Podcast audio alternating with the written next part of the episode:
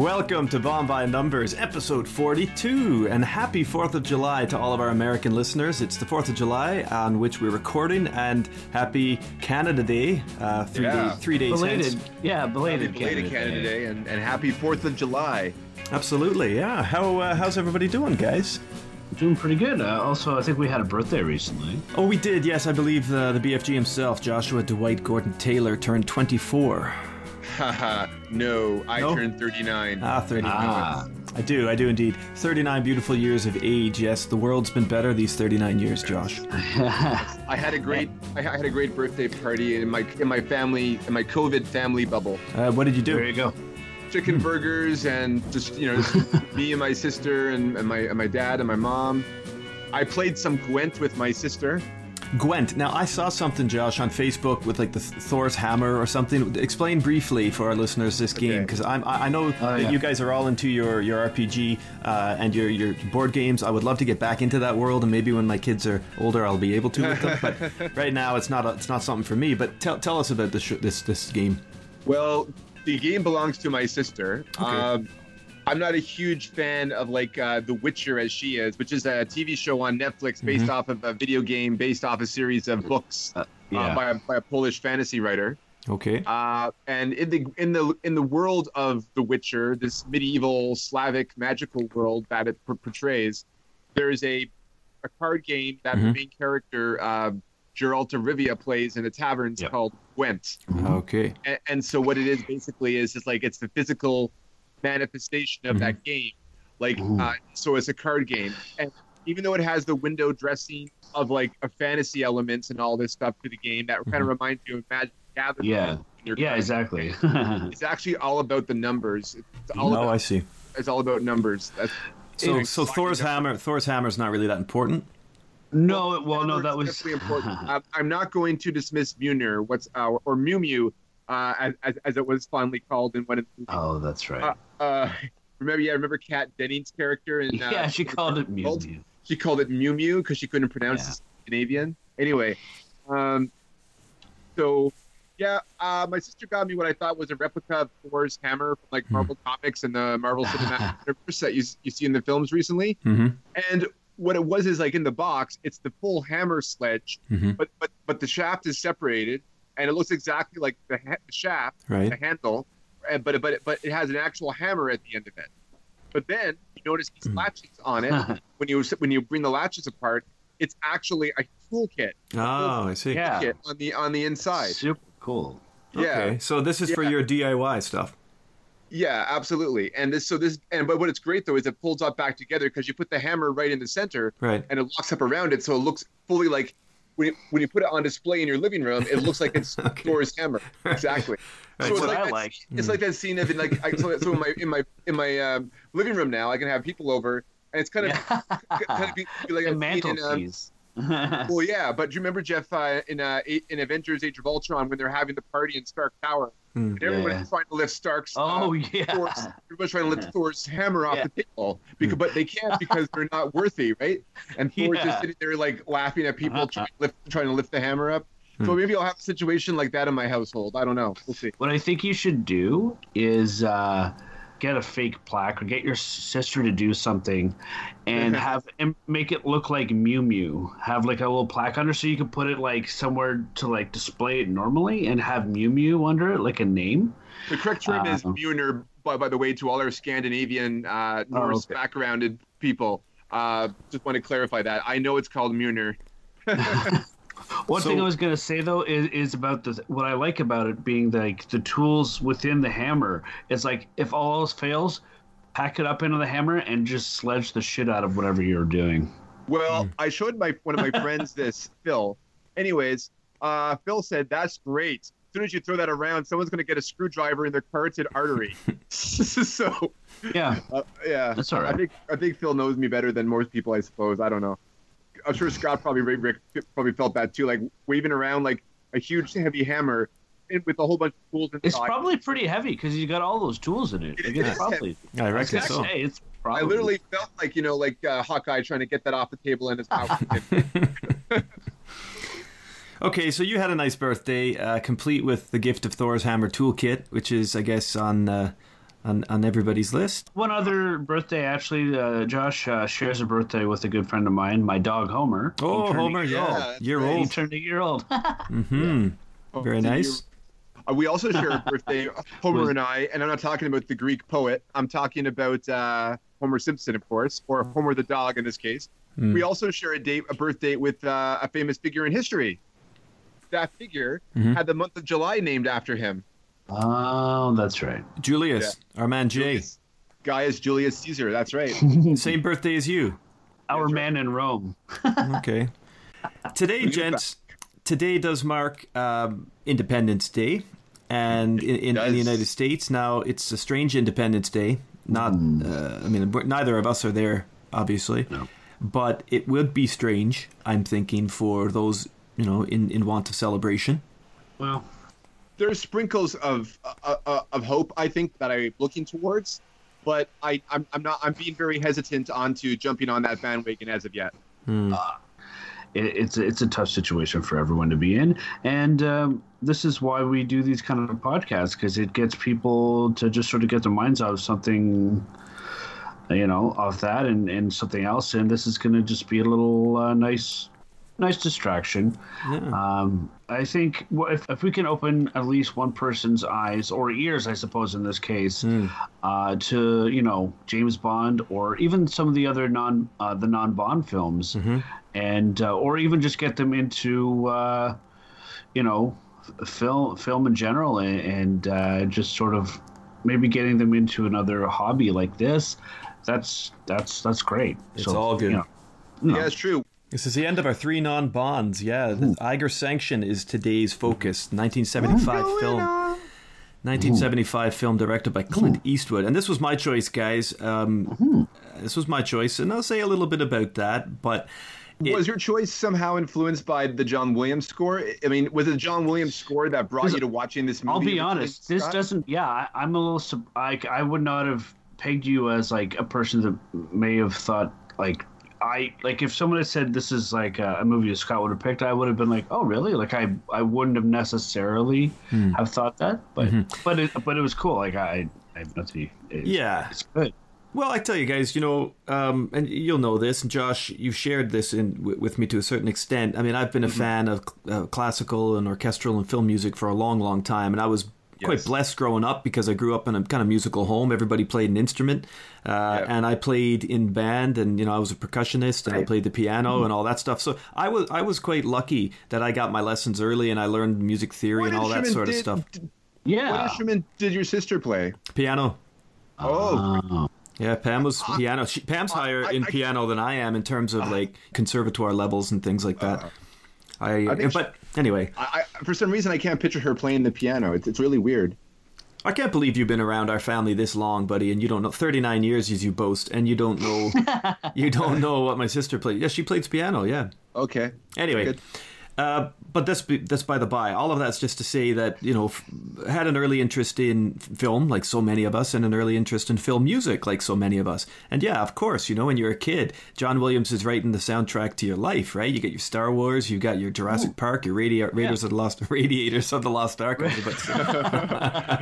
that's a different film. Uh, Yeah, and so, indeed. yeah, I mean, when I when I became a teenager, uh, late into my teens, and I started, you know, the collecting bug, which which I guess hits people in different ways, um, and film music became something that I searched out and listened to. Um, then, yeah, Williams was was was big on that list. And growing up where we did, Josh, you know, in the kind of remote parts of uh, of Canada, it wasn't easy to get a lot of his lesser known scores, and certainly I can the imagine. No. yeah. Aye, the Eiger sanction was one of them. So I think with the advent with the advent and the domestication of the internet, you, you know, you're starting to visit sites and you're getting on forums and and chats and stuff, and you hear little bits or clips here uh, or there that uh, have been posted. And I really loved the Eiger sanction theme. I knew nothing about the film, oh, man, nothing about the film, good.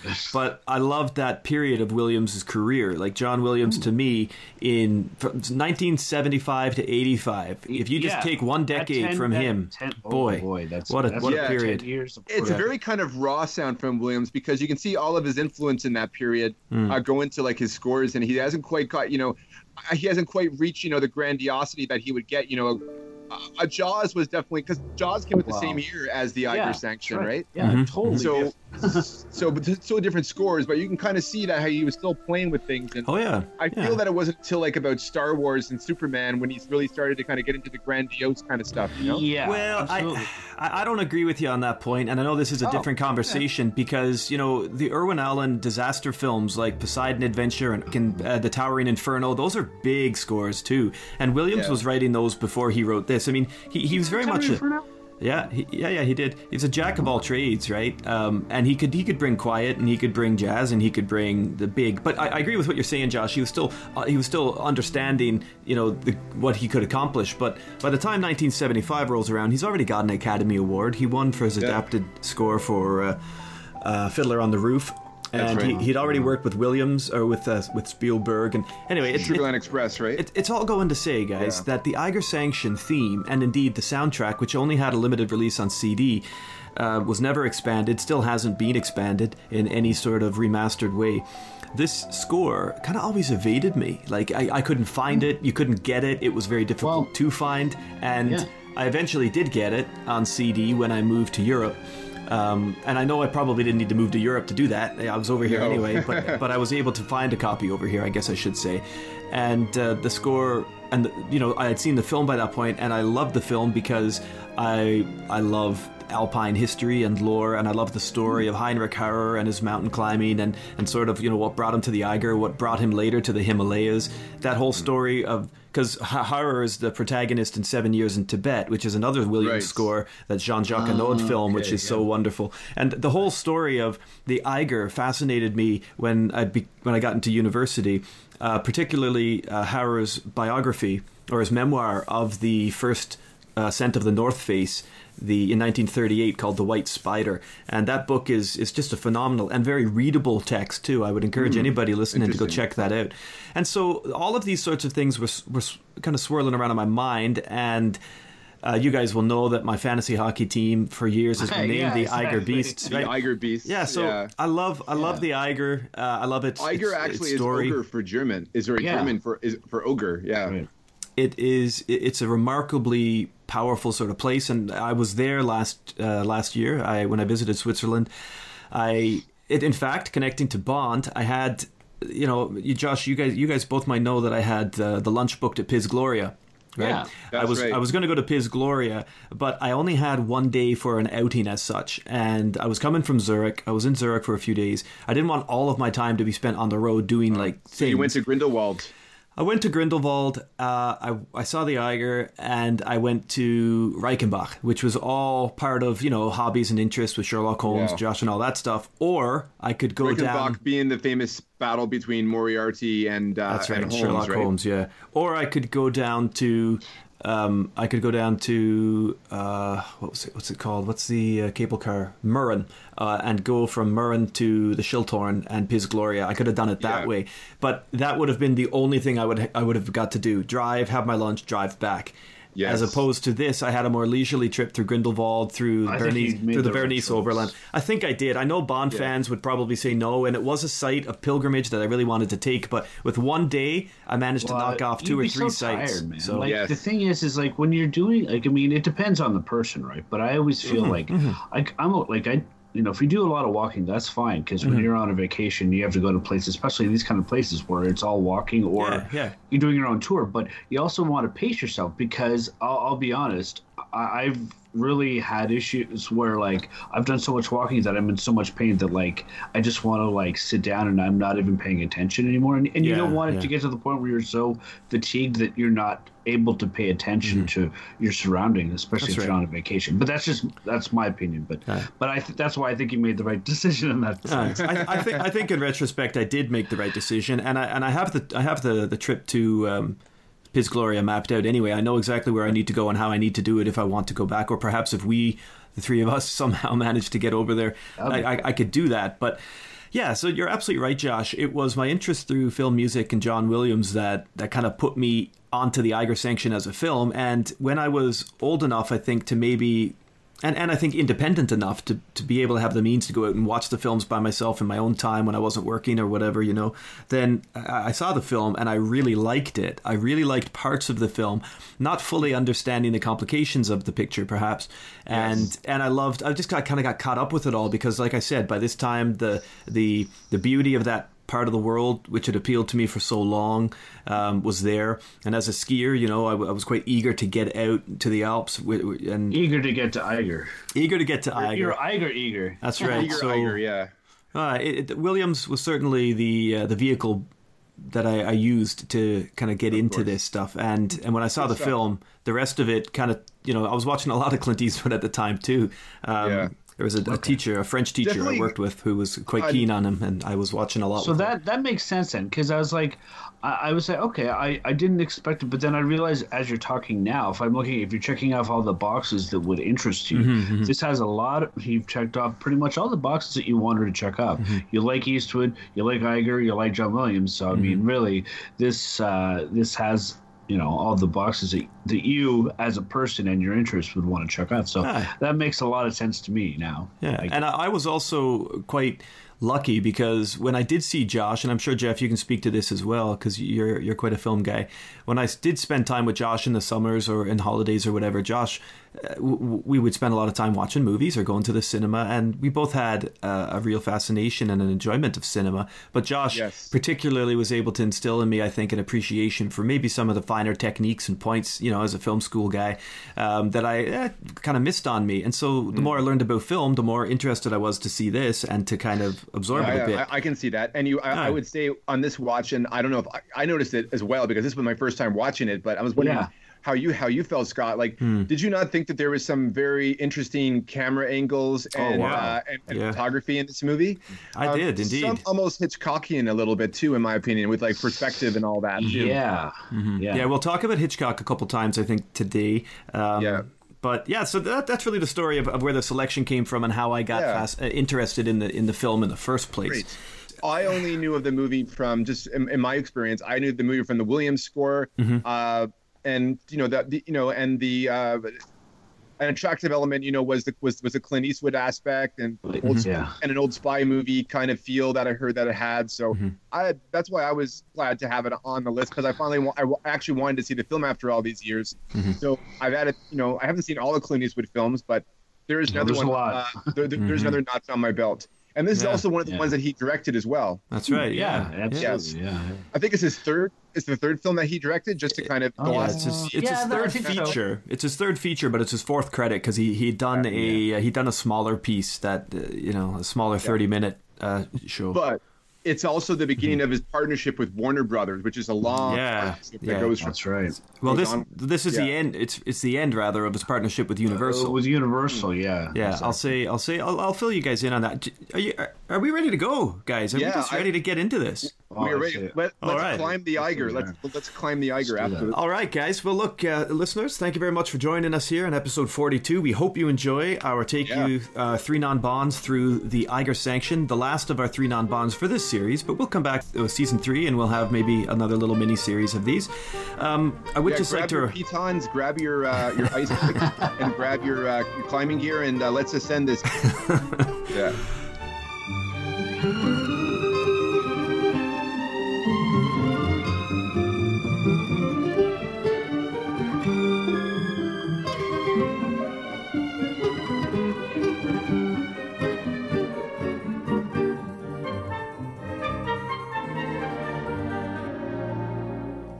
So then, uh, just a reminder we have. Typically, when we do the Bond film reviews, and uh, as we have been doing, we're giving you some production information. We'll do a plot summary, and then we'll do our Moneypenny scoring. And today, we're going to start with production notes on the Eiger sanction. I am not going to give you an exhaustive run through of everything that happened, date by date, in chronological order. That would be dull. That would be boring. But we will say this: spoilers ahead. So if you haven't yet watched the Eiger sanction, pause it. Us, pause us. Go get yourself a copy of it and, uh, And a enjoy, beer. enjoy the show, Yeah. and then come back and, And uh, pick up. and a mindset that this was filmed in the 70s, not in the modern day as Yeah. well. I think Okay. they'll figure that out. I'll figure that out pretty quick, I think. Yeah. All right, guys. So the Eiger sanction. Well, the Eiger sanction is based on a novel by Trevanian. Uh, Trevanian is, of course, a pen name for the author whose name here uh, escapes me. Rod Whitaker. Rod Whitaker, thank you, yeah, for Rod Whitaker. And it was kind of a novel setup as a parody of the James Bond franchise, really, up to that point. Kind of Yeah. see that. There's Yeah. even like diamonds are forever elements in this movie, in my There, opinion. there are indeed, yes. Um, now, Whitaker was a University of Texas film professor, and he was clearly, as you're saying, Josh, having some fun writing with Connery films in mind, I think. I think so too. Um, Eastwood wasn't interested in the spy or the espionage angle of the book so much, so he didn't really focus too much on it when he was adapting it for the film. Yeah. This this marked the fourth time behind the camera for Eastwood. Um, as a director, he wanted it to be the last film with Universal because he wasn't particularly happy with how Universal was promoting his films. I suppose, in terms of marketing, he felt, among other things, that they were kind of typecasting him too much in the trailers, or there was there was just too much uh, heavy connection with him having been a Western star, and he was Yes. looking to branch out a little more artistically as well as directorially. I think, and I think that now I don't know. You guys got your film history a little better than maybe I do. I, I do not know that Zanuck is an easy guy to work with or for. I can't Uh, imagine Zanuck he is, is. known as literally and figuratively the biggest dick in the industry. Like that guy was a piece of work. I'll, I'll tell you that. Yeah. Okay. Well, and Eastwood, of course, isn't shy of an ego stitch either. So I can see the No, two of but- these guys not really I- seeing I- eye but to I- eye. I don't. Yeah, exactly. But I don't see uh, Eastwood in the same vein as I would Zanuck. Mm-hmm. Zanuck was an old school Hollywood producer, so Mm-hmm. yeah. Actually, I just, I just want to clarify something very quickly because Yep. Richard D. Zanuck was the producer. Now I know there's also Darryl Zanuck. I think was his father. hmm That's right. So I'm just I might have mixed up his father. I'm, I'm just want to double check something very quickly. Okay. And so if yeah, I just want to make sure. Well, yeah, Zanuck, Darryl Zanuck was the first, and Richard came second. Yeah. So I don't know. But- I but don't know which Darryl one of and them. Richard. No, no, I I apologize. So Darryl was the one who was the infamous like Okay. old Hollywood mogul type Oh, guy. okay. Right. Now, because Right. he produced like The Longest Day. That's and, right. Yeah. Uh, a whole, a whole bunch of a whole bunch of things, and then of course both him and uh, R- R- Richard produced Jaws as well. Mhm. yeah. Ah, okay. Yeah. And Robert Yeah. Brown was it? Robert Brown, the other one. David Brown. David, David Brown, Brown, I think, yes. the other producer here. Right. Well, anyway, gents. Um, I think because Eastwood was getting more interested in directing and less interested in being someone else's guy, he he wanted to consider other studio options. And at this time, he had a nice little courting going on with Warner Brothers. He wanted to explore that. And after the Eiger sanction, he moved to WB and he'd remained there for all of his directing over 35 projects since 1975. Though he did return, That's a lot. he did return to Universal for distribution of Changeling in 2008. But apart apart from that, he's been a WB man. Yes. Uh, for sure, yeah. But like I said, I got no idea what Rich Zanuck uh, was like to work with, but I can totally see the two of them not getting along. Um, and I, well, I'm thinking that a film like The Eiger Sanction, even if he wasn't too hot on the spy or espionage angle of the book, would have given him as director a real interest because he gets to film on location. And Yes. in, in making that decision, he doesn't have studio heads and producers breathing down his collar the same way. That's right, Yeah, because he yeah. because he because he because he controls the set, so to speak, right? He's yeah, he doesn't always have producers sense. on set, and he That just is- has his technicians and his uh, crew, and then whatever on location managers that are available, right? So Yeah, yeah. So he, he wasn't terribly interested in the screenplay, but he did see it as a quick and easy way out of his four picture deal. And like we're saying, the possibility of shooting on location would would just promise, you know, a little bit more This- freedom. This is making a little more sense to me now in regarding uh, the film. Mm-hmm, yeah, no This kidding. But I think I you know, I think once he was there in on location, I think that's kind of when he got wrapped up in it and really started to enjoy himself. You know, like I can see the ambition to to kind of get away, but at the same time, at some point. He must have been taken by the reality of what he was wanting to do. Which, let's face it, I mean, it, he, he's trying to film what's really the first realistic mountain adventure on location. And Yeah. I mean, this is again. Let, let's. Uh, I mean, obviously, when he did it, it was you know uh, cutting edge and all that kind. Of, even now, I mean, like think about it. Even now, like filming. I mean, obviously we have drones and stuff, but I mean, this is nineteen. This is forty five years ago, and he wasn't. young either. He was 45. That's right. Yeah. you know, Yeah. and he's still able to do a lot of that climbing and coming up with these shots. And Mm-hmm. and he didn't use stuntmen. He used like he actually did it himself. He did, Yeah, and that's a incredible. That, stuff. And a that's lot of this stuff is good. And, And like you're saying, to his credit, he didn't phone in his performance, and he didn't No. go cheap on on the filming. I mean, the, the film had a nine million dollar budget. I mean, we can talk about this after. It pulled Yeah. back about five million in profit, but he he mm-hmm. didn't go cheap on anything, and he did No. he did perform his own stunts because I guess he. I don't know. You, you don't know if this was a midlife crisis in place of a blonde and a Corvette. I'm not quite sure, but Well, he had those, but I think it was he's a physical he wanted. actor. I think it was because he want well from what I read here is that he wanted he like clo- he wanted close ups of the faces in, in different shots, Mm-hmm. and he said I can't do that if I'm using telephoto lenses. I can't have a stuntman. Like Yeah. if I'm going to be the one doing this shot, if I'm the one climbing, I can't have a I can't have a stuntman because Yeah. of how I want it shot. when they were in Monument Valley, you know, like in the Navajo territory, and and he's climbing like the totem. Well, That was not when he's crazy. climbing. Not well, the totem pole was one part, but the when he was doing it before, like when he was just going up between like the in between, Oh, yeah. uh, the- in between the, the two mesas or the 2 cliffs or whatever. Like you could Yeah. tell that was him doing it. Yeah, oh, yeah. That Oh, was yeah. just- that was pretty awesome. it And was pretty course, cool. yeah. I feel like he was doing like the Chuck Paul- Berry duck walk. It was cool. A little bit.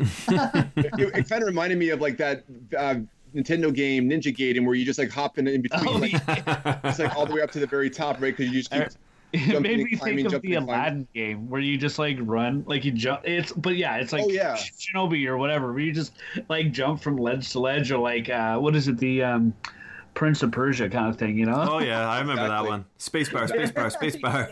yeah. yeah, That's exactly. cool.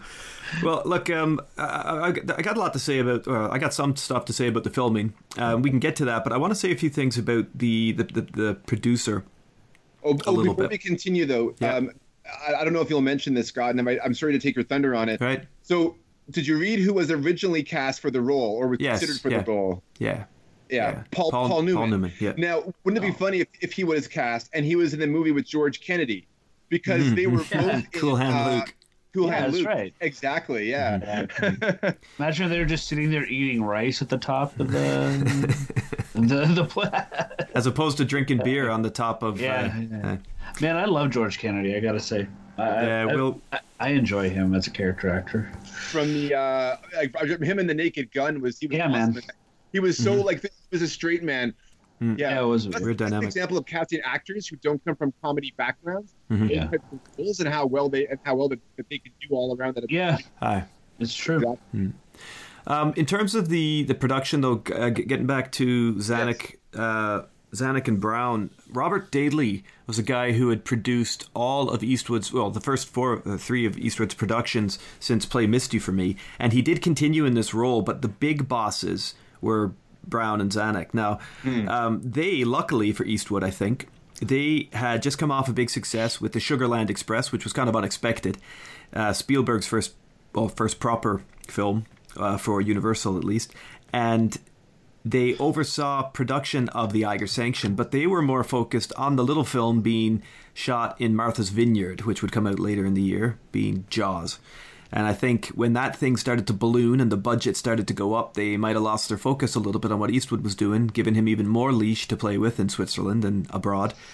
With with the production or with the with, with the studio looking heavily at Jaws, it kind of freed up Eastwood a bit more, which I think would have played nicely into his pocket. Anyway, let's talk about the screenplay, okay? Because these guys are interesting. As Josh intimated, uh, Trevanian is a pen name for Rodney Whitaker, that University of Texas film professor. Sounds like a Roman who was adopted by another Roman. Mm. because it has like the the Indian at the end of it. Oh yeah, Um, Paul Newman was originally going to be in the role, but he didn't like the screenplay. He felt it was a little too bit graphic, uh, particularly the sort of extended death stuff at the end there. Um, but Whitaker also had a hand in helping construct the screenplay. The main writers credited are Hal Dresner and Warren Murphy. Now, I looked into these guys because I knew nothing about them. I hadn't heard a thing about them before in my life, and it's really quite interesting uh, just how little they produced, a little how little they did, and what they're known for. Dresner wrote a little bit for MASH. He helped out with Cool Hand Luke, but he was uncredited, and he also contributed to John Frankenheimer's 1969 film The Extraordinary Seaman, starring Oh. David Niven, Faye Dunaway, Alan Alda, and Mickey Rooney. The reason I think that's interesting is because Hmm. Because Frankenheimer, of course, was in the, the, un, under the microscope with Ronin last time we got together, Yeah. guys. And that film, The Extraordinary Seaman, is regarded as one of, or is regarded as the nadir of his entire career. Like an absolutely Uh. terrible film. Terrible name too. I've never seen it. I've never seen it. Wow. I've never seen it, but uh, yeah, I just thought that was an interesting little connection to our last episode. Um, Hal Dresner also, or, yeah, Hal Dresner also wrote for the Harvey Korman show, uh, and Oh. get and get this one. He wrote a film in 1981, a George Hamilton film called Zorro: The Gay Blade, which is exactly what you think it is.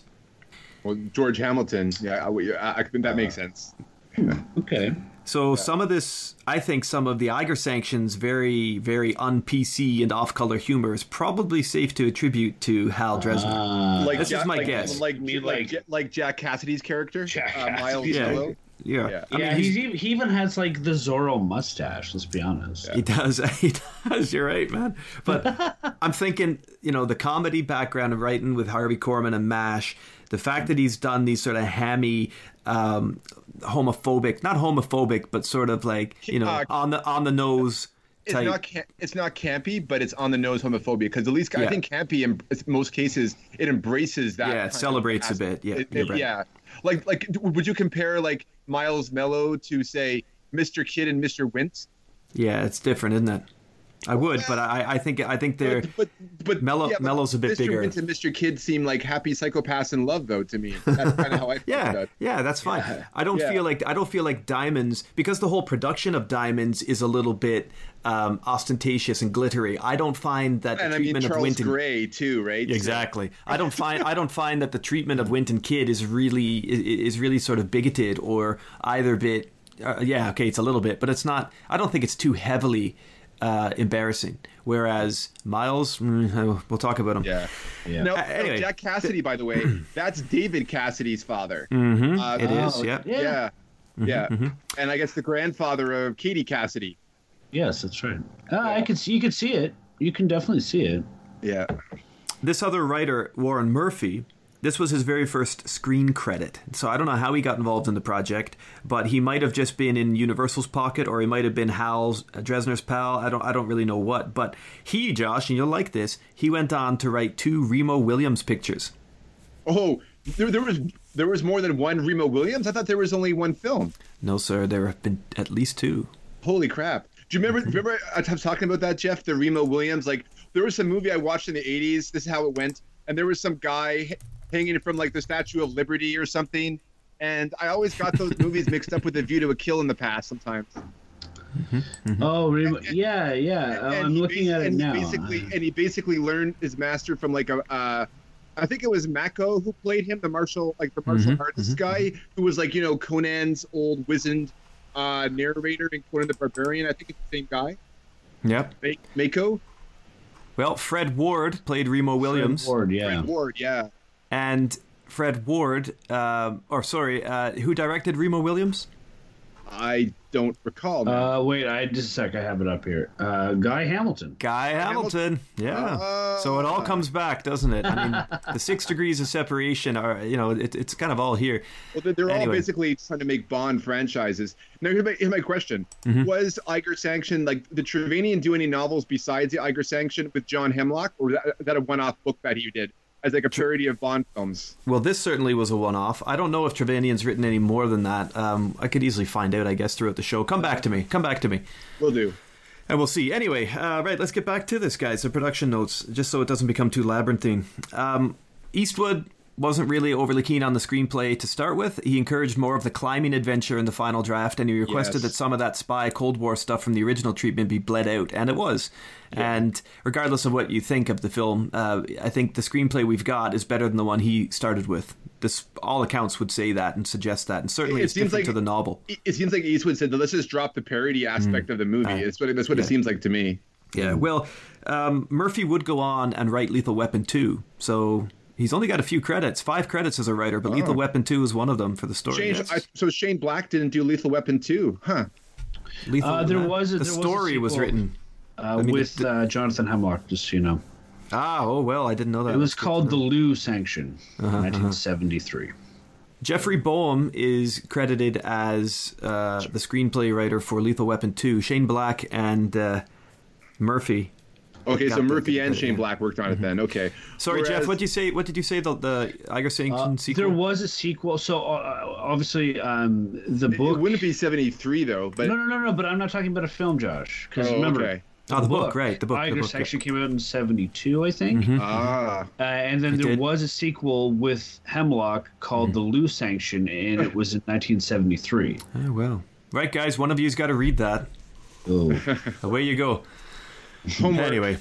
Anyway, filming. Let's get on to some filming. Okay, Yeah, yes. locations for the Eiger sanction included Zion National Park in Utah, the Monument Valley, the impressive Monument Valley in Arizona. I mean, these are all incredible sites, really. Yes, Uh, absolutely. There were various sites in Switzerland, including the Eiger and Zurich, of course, Monterey, Yes. California, uh, which Eastwood would grow to know very well because he ended up living there. And the film, the film was really one of Hollywood's first climbing films. It didn't rely on kind of stock footage, rear projection, that type of stuff for its action. Yes.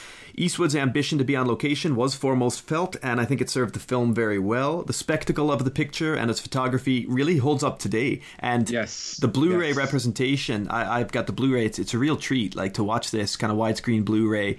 It's really, really good. Yeah, I Um, watched on hmm. app. I watched. I downloaded like the. I rented. Sorry, like the uh, Mm-hmm. on Apple TV, whatever, Oh, uh, or Apple. I guess it was kind of iTunes derivative. Anyway, I, Yeah. and it looked. It looked fantastic, and I kept. I kept telling. My, I kept trying to look for the marks. You know, that was that a matte Mm-hmm. or was that some sort of you know uh, rear projection? But I could not see it. I'm like, they are actually up there. They are They're up actually there up the there. Yeah, mountains. that's So right. they definitely had to like uh, nine million dollar budget, but it seems to me that they definitely had to find some way of getting the cameras up there. And Mm-hmm. that movie cannot be made even ten years before due to the camera technology that existed at that time. Mm-hmm. Like it would have to be made like right at the time where those new cameras were being innovated and, and stuff like that, right? So Yeah, rigging the mountain and getting the equipment up there was, was quite a challenge. Now, I'm not going to read I'm not going to read out or kind of cite all sorts of different things. I'm just going to pull out a few interesting production notes that have to do with the filming, and then we can move on, okay, guys? But yes. in uh, late July 1974, Eastwood, Kennedy, and a small crew traveled to Monument Valley, and that, of course, was whose favorite location for filming? Western director Oh, Oh, John Ford. John Ford. You got Oh, it, John buddy. Ford, Yeah. There you go. and Yeah, that was a absolutely. that was a real uh, real highlight of his career for for Clint Eastwood because Think of the wha- Searchers, right? Like that whole Monument Yep. Valley background. That was the Searchers. Like That's right. Now the the the rock um, structure, the rock structure which they climb, is the totem pole, a 640 foot rock spire with an 18 foot diameter. Now 18 feet is not really that wide when you get up to the top of it, but. But it's, it's enough to pitch a tent and have a good party up there. That's for darn sure. I wouldn't go anywhere near that. Just talking about it's making my legs quiver. I- oh man! I, anyway, And, wouldn't do and it. I certainly wouldn't have a case of beer Mm-hmm, uh, and then go back down. Yeah. Like I'm like, uh, I would Well- want to Well- be maybe Yeah, one, yeah, right. but not a Well, case well, of beer. Well, I, I would say getting down is the easy part because you can just kind of just like lay yourself down as long as you know. sure, to go, it's right? easy. I think that I think that pick. I think I the was thinking in picturing. perspective of like experienced mountaineers. That's that's what I'm talking about. I'm not Right. talking about me and you like having a case of beer on the top and then going down. No, that's but- a Oh, yeah. story Yeah. altogether. That's George, the ass- George, That's at least we would be precipitated off off the totem pole. That's all I have to say. Kennedy is not an experienced mountaineer, and the film asks us to suspend our disbelief not too many times, really, but the the biggest time is here because these guys didn't climb. Yeah. They didn't climb it. It was climbed by two um, Navajos. Okay, because because the Navajo Nation actually George? no because the Navajo Nation prohibited climbs on the rock face or the rock formation. Um, permission was negotiated from the authorities that the to get his team up on, on top of this this structure. So what happens is two climbers from Moab, whose names are can I got them written down here somewhere. uh, Ken, Ken Weirich and Eric Bjornstad. Okay, they were tasked with preparing the summit for the helicopter film crew and then removing all the existing hardware. so once they got up so to the summit, that's right. Okay. Once they got up to the summit, um, George and Clint were lowered onto that 18 foot wide summit, and they sat and watched the sunset before the helicopter came back for them. But man, I, I just I cannot I cannot conceive of myself being up there. Like I'm not really scared of heights, but man, it's Well- I, I like being up high. I love being up in the mountains and doing all that shit and skiing. And I, I like a bit of climbing too, but I can't handle like precipice. I just can't I- handle it. I, I- I saw them on the edge of it there. Like, oh uh, Christ! go back in the go in the center. Go in the center. That's what I would have done. I would have gone in the center. You know. Yeah, Yeah, I sit yeah. in the So, like- center. Yeah. Yeah. Like, Stay there. As long as I have a spot, if I fall down and I can get myself back up, that's mm-hmm, that, mm-hmm. that's all that that's all that matters. Like Aye. I, I just I'm a big like- fan of, of guardrails. Yeah, So I wouldn't go. I wouldn't go around to the edge. Hmm. I would sit Yeah. right in the middle where I can lie down That's, or that's why I could never live in the Star Wars universe because they have so many gantries. There's no guardrails hmm. all over the place there. now, supposedly on Bespin, if you fall, there's like a vacuum thing that sucks you back up and allows you to like not. I, I, I, I, it's hard to. Well, Yeah. maybe you have the to. fact Have that Josh says he can't he can't live in the Star Wars universe it's, it's a sad day. It's a sad It's a sad day. It's kind of sad Because because you can't, he- Josh. You can't. Yeah. Nobody. I don't know. can. After seeing episode nine, I don't want to live in the Star Wars universe. Oh well, let's not go down that rabbit hole, please. Uh, Yeah, back back to the Eiger sanction. Um, yeah, so basically they didn't they didn't climb that, but they did sit on it for those shots. And, and I mean, you know, the fact that we're here talking about any sort of squeamishness with the, this photography, I think is a credit to what the film's trying to achieve on, on that Oh front. yeah. You know, Absolutely. Now, we got a couple of interesting things going on here during this Monument Valley, Arizona shooting, Utah stuff. There were two Ford Broncos. The Ford Bronco that George characters, um, Oh, that- yeah, that that's Ben, cool. The character, those. yeah, those are awesome. Custom built, Yeah. used around the scenes with uh, Ben's Ranch and Desert Training. Those are Yeah. awesome little vehicles. I'm Yeah, looking at that and thinking, shit, I'd like one of those. That's as I good. know. As, that's as good as some of the Bond cars to me. Yeah. Yeah. Yeah, I, I love that. I was like, man, I would love to just rip around in that thing. Aye. And and and and, and the car that uh, Miles Mellough and his bodyguard had, that was a pretty uh, nice car too. yeah, a bit of a pimp mobile, but it was Oh, nice. definitely. Yeah, it was. Well, I guess I guess it fit Miles' character. I gu- anyway, for that scene, by the way, that scene where uh, Hemlock leads them out into the uh, leads them out into the desert, right? Um, the dust, the dust that was that was kind of brought up by the the vehicles was such um, such a, a problem for. Uh, his bodyguard Dwayne, who was played by Dan Howard, that he had to ride with the sunroof open so that he could kind of stick his head out and see the road. And when that happened, Jack Cassidy just refused to sit in the car and he put a stunt double in there, thinking it was too dangerous.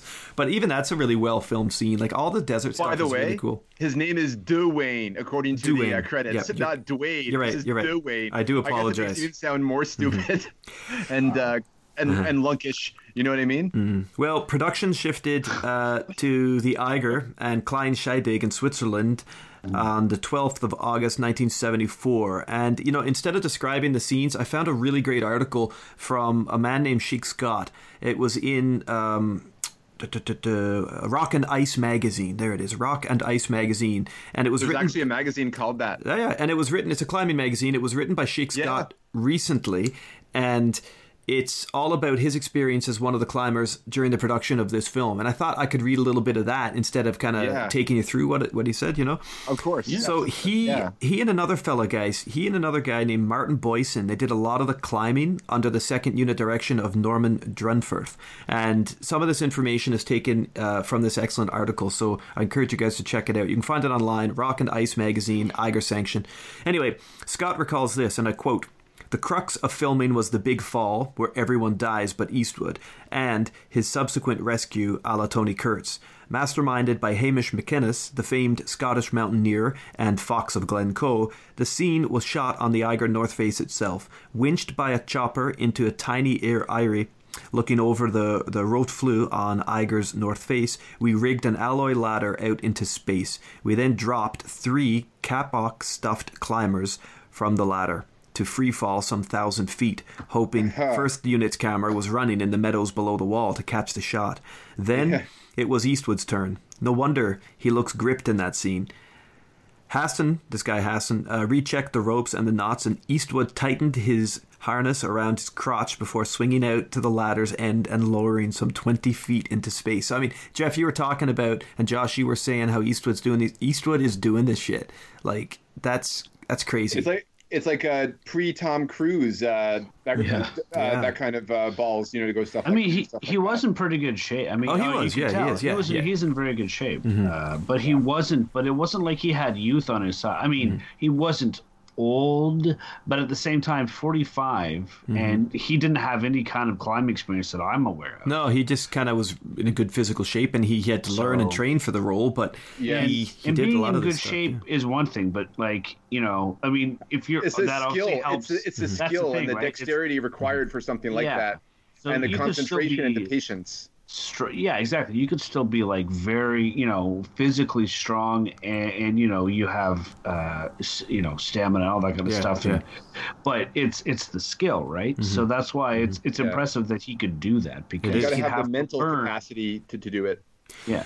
As you as you might imagine, guys, there were problems on the set with, I mean, filming in this type of a location. And I'm not speaking about the death of David Knowles. We'll get to that in a second. There were a couple of serious and less serious injuries that were just kind of kept from the press, kept from um, the studio, you know, because they might have kind of shut down production at some point. And certainly after the death of David Knowles, Eastwood himself was reconsidering the the whole enterprise. Uh, it was kind of tragic what happened. Essentially, you, you know the scene where the rocks come down onto the climbers from above, and the French climber uh, is hurt, Gets right? concussed. Yeah. Yeah. Well, those were plastic rocks, but after filming, uh, Eastwood and the rest of them remembered that they hadn't really, or I suppose realized. It's more a realization than a memory that they hadn't captured enough of that kind of first-person eyeline matching footage. So Right. they went back up, and Eastwood had been in the same position just a few minutes earlier, and David Knowles out there on the rock face uh, to get these these kind of you know looking up shots and things. That's that's what happened. He actually got hit by a really real falling rock, which is one of, as Heinrich Harrer writes in his um, in his memoir of climbing the north face of the Eiger.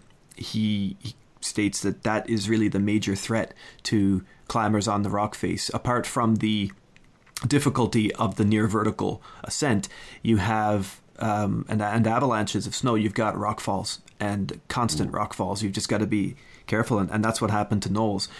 So tragic there for sure, Oh yeah. for sure. Uh, the climbers and the crew, though, I mean, apart from from that. Um, they really enjoyed working with Eastwood, and especially George Kennedy. He was very personable, uh, but he wanted to get away from the mountain and uh, as, as quickly as possible. He did not enjoy the actual peril of the filming. Uh, he knew he knew. I mean, the way he remembers it, the mountains are for climbers, and that he was an actor. I think that And he was in the chalet. He was Exactly, down below in the chalet. so. Kennedy, why he was a that grown was man? probably that That's was right, probably yeah. literally George Kennedy the whole time in person. yeah, yeah, With the with the uh, with the with the telescope, you know. yeah. It's probably why why he was why he came across so well in those scenes. You know. Yeah. Uh, so believable. Well, Kennedy and Eastwood starred together in Rawhide in 1959, and just a year previously in Thunder and Lightfoot. So the chemistry they got on screen works because they've worked together before, and I, I like that. Anyway, that I mean, th- th- there's certainly more guys I could take you through, but I'm going to save it if that's all right, and Yeah. I'm going to save it for our discussion for our money pennies. And instead, I'll just tell you in, in closing, I'll just tell you that the film premiered in May 21st to mixed reviews. People, most mm-hmm. critics respected and agreed that it was really quite sensational to look at, but Yes. didn't really like the story so much. And it it just didn't really take off in any blockbuster way. Now, the one thing I neglected to do, so our listeners can, maybe can do this, or, or you can fact check, guys, if you want throughout the next little minute or two, what other films were on at the cinema in late May 1975. I mean, the Eiger Sanction made about five million in profit, so it did recoup its budget, but it didn't really take off.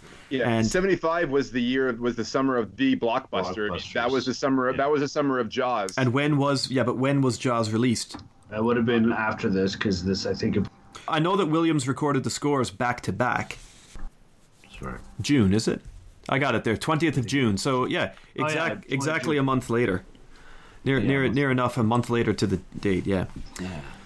All right, so let's just talk briefly about the music, and then we'll get on to it. Because because it's uh, Williams is my favorite film composer, as I know I share that interest. And with so many others. Uh, along with Jaws, this is the only other 1975 score that Williams did.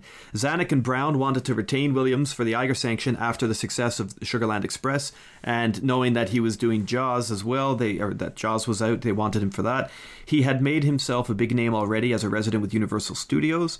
Mm-hmm. There are two stories, though, explaining how he actually got the job. The first, and I think probably the most likely, is that Zanuck and Brown wanted him, and Eastwood approved the choice. I think that's probably what happened. Um, yes. And the other is that Eastwood really liked Williams's jazz background, and he wanted that sort of sensibility for his film. So what I'm thinking is that number two came first. Zanuck and Brown retained Williams, and Eastwood then found out about or knew of his jazz background and wanted to use that for the film. Either way, what is known is that Williams did know that we Eastwood was a jazz fan, and I think he milked that a little bit for the score. Uh, the score was recorded between the 29th of January and the 5th of February, four months before the film was released, and then Jaws was written after that.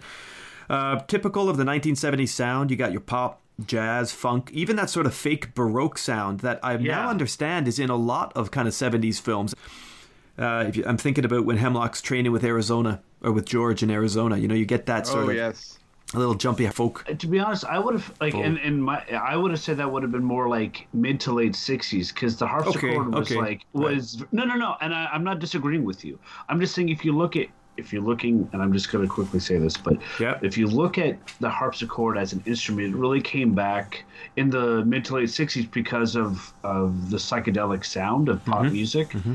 and and sort of like the baroqueness and and and that style of music. The harpsichord was very much used throughout all types of music and scores um, in the mid to late '60s. So that's why I was a little surprised that it the the main title had a harpsichord in it, being later in 1975. But it totally works, and I, I, I, really enjoyed it. But I was, that's why I thought when I listened to the this that opening title, I would have it, it made me think this this would have been like a Lalo Schifrin, like a 1968 or 69 mm-hmm. score. That's why, because oh, the, yeah, the yeah. harpsichord made me think of that. But I, it is yeah. a harpsichord. It's not a dulcimer, is it? Like it is a no, harpsichord. I, I think I think it is a harpsichord. Yeah. Okay. Well, anyway, look, that, that's just some production notes on the Eiger sanction. There's more out there, everybody, if you want to go discover it for yourself, if you like the film. And, but yeah, you know, go go check it out. But that, that's a starting point for you anyway. Some interesting things. And now, gentlemen, before our money pennies, I think it's time for a plot summary. So, spoilers ahead. Go watch the movie right now and then come back. Yeah, exactly. All right, gents, settle in.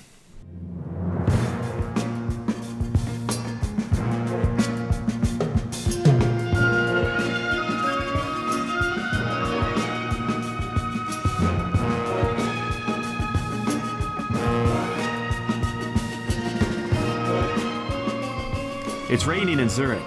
The banks of the Limmat River are rising, and the film's opening scenes follow a man following another man walking back to his flat.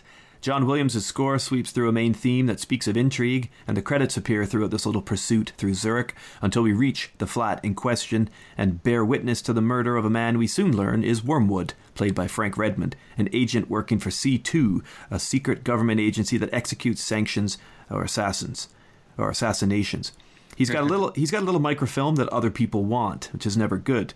The high and spinny camera angles through the alleys and the opening here foreshadow the climbing that's going to become such a big part to this story later. Anyway, the microfilm is stolen, and poor Wormwood is left to die on the kitchen floor while his assailant flees with the microfilm and the camera cuts to our protagonist. Jonathan Hemlock is an art professor. He's also an accomplished climber. His classes seem pretty boring, to be honest, but no one's going to tell him that because he's Clint Eastwood. the guys, oh, yeah. the guys in his class, the guy, the guys in his class want to be him and applaud him when he finishes dull sentences, which is not, by the way, anything that happens in my classes. The applause, I mean, the dull sentences. there's plenty of dull sentences.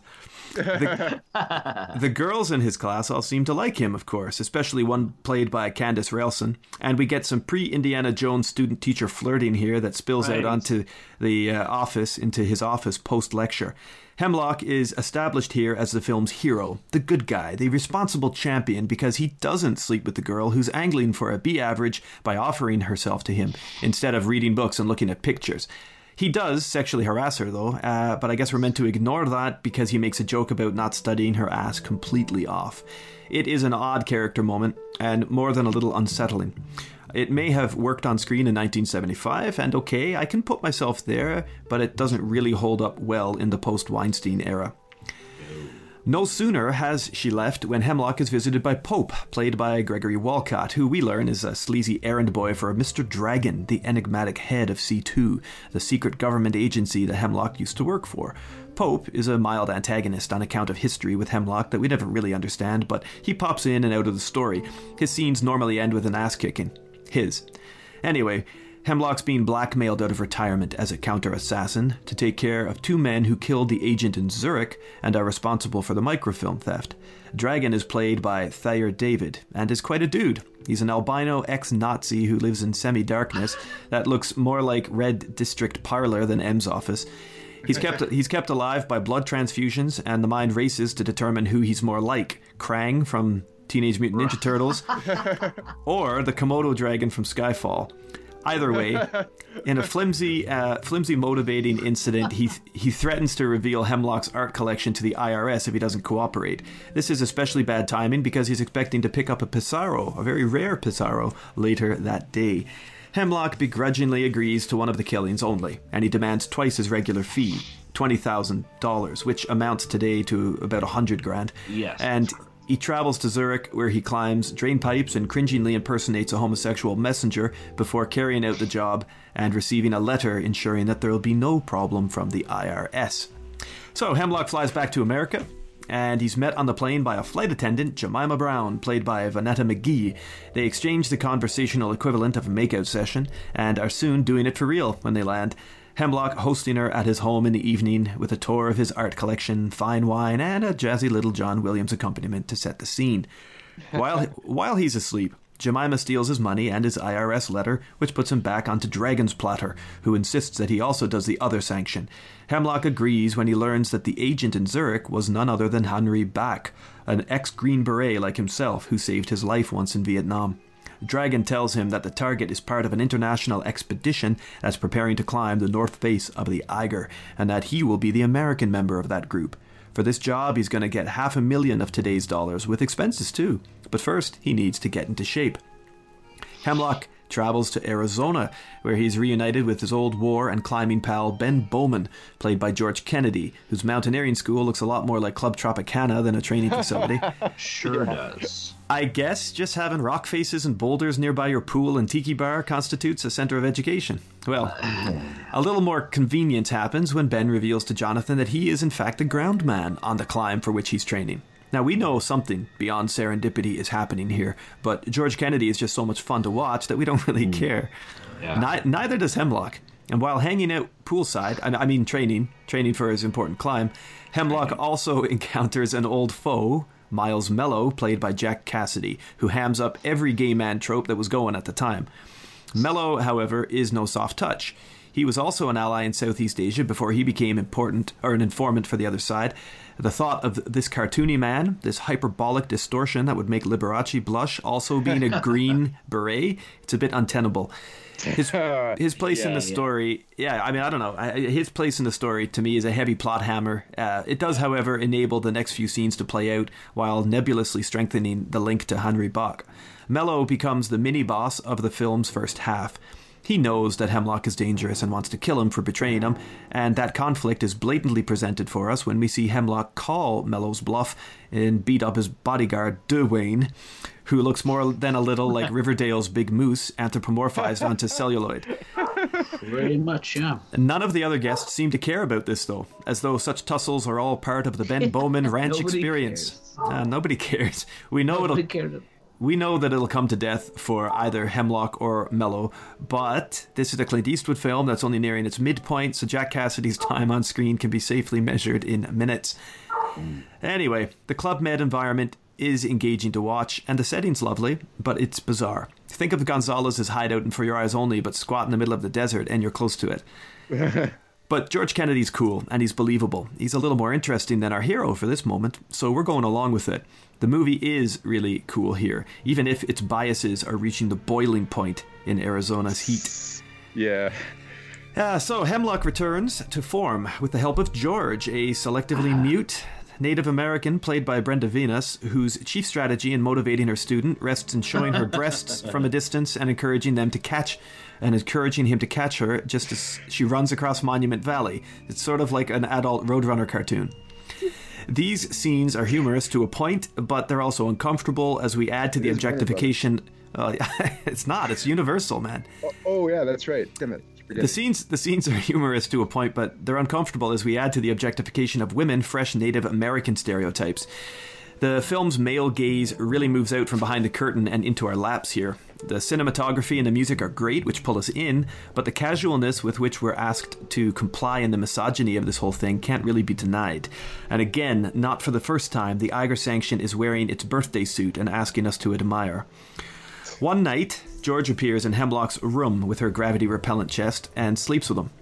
She then tries to drug him with a hypodermic, and it's learned that Mellough hired her to do the job.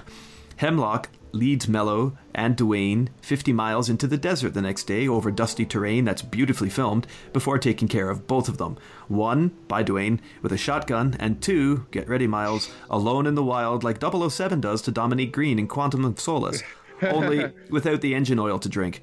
Lesson learned don't screw Hemlock around. The film's second half begins with a transition to Switzerland and and some phenomenal photography, including the breathtaking establishing shot courtesy of a helicopter over Kleinscheidegg mountain pass, which mm-hmm. eventually focuses in, focuses in on a lone figure staring at the imposing north face. It's mountain versus man, primate flesh versus primeval stone, Clint versus Flint. The mountain doesn't stand a chance. Somehow, we just know this. Nevertheless, it is a great cinematic moment. Mm. And it's here that Hemlock meets with the rest of the team. The arrogant German Karl Freytag, played by mm. Reiner Schöne, cuckolded Frenchman Jean Pierre Montaigne, played by Jean Pierre Bernard, and the quiet Austrian Andre Meyer, played by Michael Grimm. Hemlock knows that one of these men will be his target, so he starts the job of sizing them up over drinks and planning. Freytag is the obvious first suspect with the pride of Adonis and inspired plan for ascent. Eastwood doesn't like him, so neither do we. Yeah. Meyer is a friendly, quiet guy. He feels right to us. And Montaigne is also okay from the start, but his wife has an appetite for flesh, namely that belonging to other men. Uh, ben forewarned us of this in Arizona. Speaking of ladies, Jemima shows up again, not in her official role as C2 courier, but really to cheer Hemlock on. She comes clean about her role in things earlier and they make up. As for the microfilm that started this all off, well, it was a MacGuffin, of course, a ruse cooked up to convince the other side that the content of the stolen microfilm and its uh, germ warfare formula, blah, blah, blah, blah, was actually worth something, which it wasn't. Just your classic cloak and dagger fake bait. But the climb is on, and this is where we are. Pope also shows up here just so that Hemlock can kick his ass up, down, and all over the nearby railway lines. The scene is fairly pointless, to be honest, but it does satisfy the protocol of rough ups in a Clint Eastwood film. And yeah. being generous, it could serve to remind us that Dragon is still holding some of the strings on this assignment. Yeah. Able to offset the how about a nightcap advances of Montaigne's hungry wife, played by the lovely Heidi Brühl, but not yet able to identify the target, Hemlock proceeds with the expedition. We're treated to some more wonderful location shooting and good scenes as the climbers begin their ascent. Presumably, because he's done it so many times himself, Hemlock knows that Freytag is bumping uglies with Montaigne's wife and fakes Manchat, calling him out on the mountain in the hopes of revealing what climber he needs to kill. Soon after, Montaigne suffers a bad injury from a rock slide, and the team is forced to retreat when he dies. Luckily, for any piggish audience members, Ben Bowman brought his bigotry to Switzerland, the Eiger, and the Hotel Bellevue, as George Kennedy's character follows the retreat from the hotel's viewing platform, he seamlessly rips through hotel staff and other visitors intent on spectating the climb with the unabashed rudeness that has come to mark America to much of Europe. But he's got reason to be uppity. There's a lot of guilt sitting on his shoulders. More on that in a few moments. The retreat goes from bad to worse as Freitag, uh, Freytag and Meyer plummet to their deaths while transporting Montaigne's body. Hemlock, however, managed to set in an ice nail and is saved from the plummet, though he's left dangling for his life just feet from the famous Eigerwand station door, which offers access to the inside of the mountain. Ben quickly assembles a rescue team and gets up the mountain from the train. A quick do you trust the limping man moment leads Hemlock to a rope cut of faith, after which he's saved by Ben, but now almost certain that it was his old pal and neither climber that he was actually sent to kill. As the train trundles through the Eiger back to Klein Scheidegg, Bowman confesses all to Hemlock. He has indeed been working for the other side, but had no idea that Henri Baq was killed in the proceedings. As for Miles Mellough, Ben explains that George is actually his daughter, and Miles helped him get her off drugs. Now, at this point, the film is almost over, so whatever, wrap it up. But Yeah. the idea. That's kind of what it felt like. But the idea of Ben pimping out his own mixed race daughter to toy Hemlock around with frontal nudity instead of hiring a girl who likes that sort of stuff to do the same, it's highly It's kind of- disconcerting. Yeah. Also, his Yeah. parenting his parenting and his character judgment skills come heavily into question given how easily Miles pays George to start playing with vials of dangerous opioids having just helped her get off drugs. But this this is actually this is actually the mystery of the story for me. But Yes. Wow, yeah. Whatever, whatever the case, Hemlock is reclining. True Eiger sanction. It is. He's reclining al fresco in the next scene, and he's recuperating with uh, Jemima doting by his side. So I guess none of that stuff really matters. It is an awkward moment when Ben arrives at the end to try to wipe clean the slate, now dirtied between himself and Hemlock. Even if he was a turncoat, Ben did save Hemlock's ass when it was out there literally hanging on a line. Plus, Dragon does now think the target was sanctioned, and he actually applauds Hemlock incorrectly for killing all three climbers when he presumed that he couldn't identify it. So I guess all is well in the end. Cue John, cue John Williams, who closes out the film in inimitable style with a brooding jazz tempo as the camera pulls away for good, leaving Hemlock and Jemima to discuss the finer points of Pissarro and how to spend his new money. Plot summary done. Yeah. Good, good job. Right, so hopefully that covers, I think, most of the picture that we're about to discuss.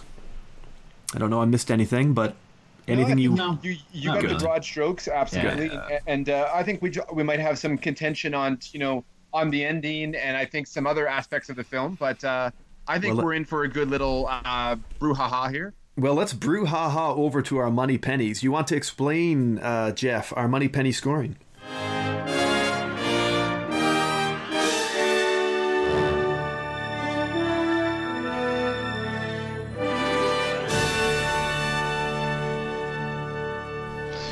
Yes. So uh, what we do here is we have three that we use. We have story, acting, and atmosphere, and we choose Moneypennies, obviously as uh, Currency of choice.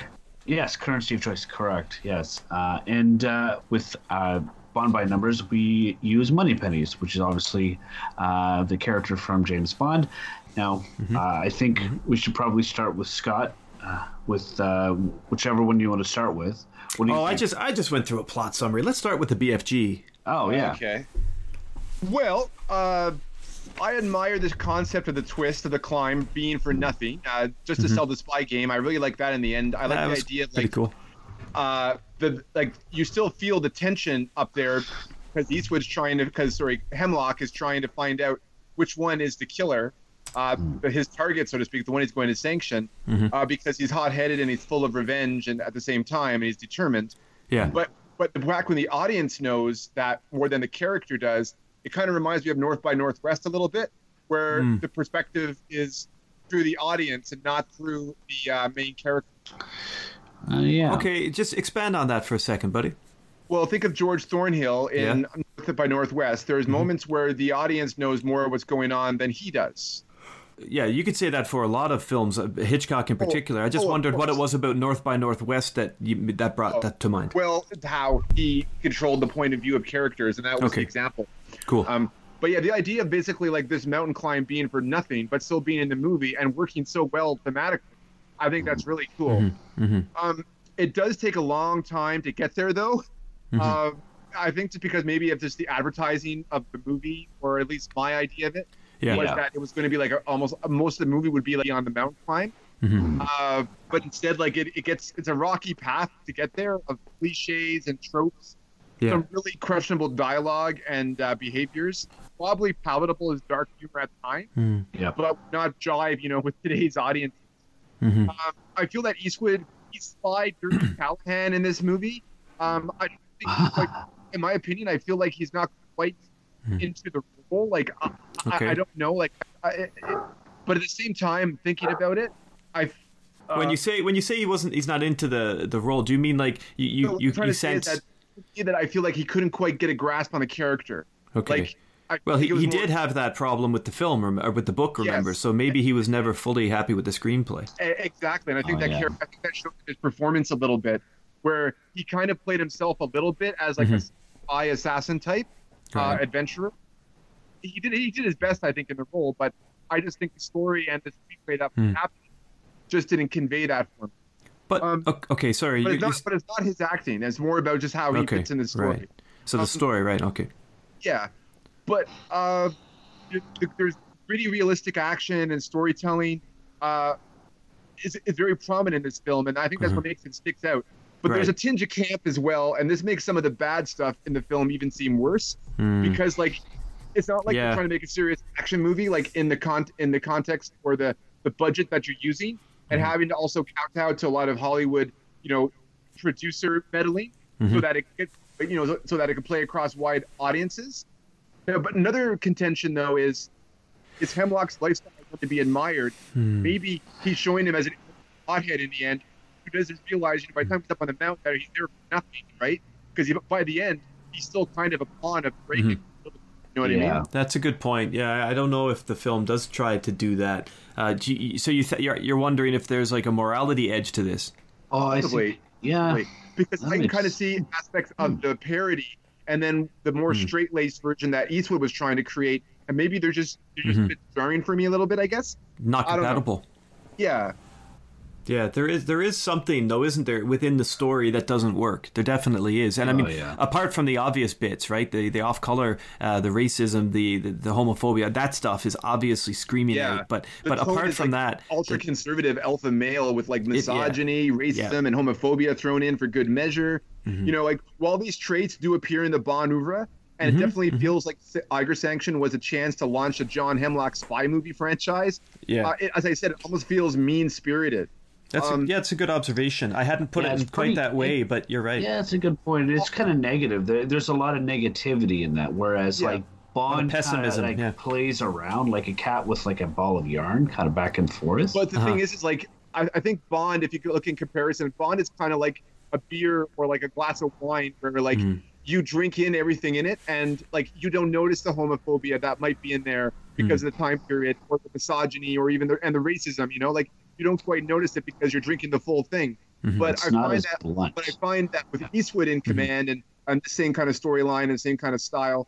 It feels like you're, it's like a stiff drink right mm-hmm. away, where like you're given this raw, Well, uh, Yeah. at, at the risk of at the risk of trying to define, because you can't do that. You can't define even celebrities that you think you know really well. I mean, how much of this this feeling to the story, um, this hardness, as you describe it, the bluntness, Jeff? How much of that do you think is Eastwood, and how much of it is just not, it, it Eastwood in answering to something like Bond, or how much of it is him wanting to just do something Yeah. different? Like, I mean, that's very hard to. That's very hard to say. I would say it's probably a good portion of him, but Mm-hmm. again, as I've never met the individual, uh, just going from you know what I've seen and what I've Because his politics But are, are, are quite oppositional. His politics Yeah. create an awful lot of. I mean, when he is vocal about them, they do Yes. tend to upset, don't they?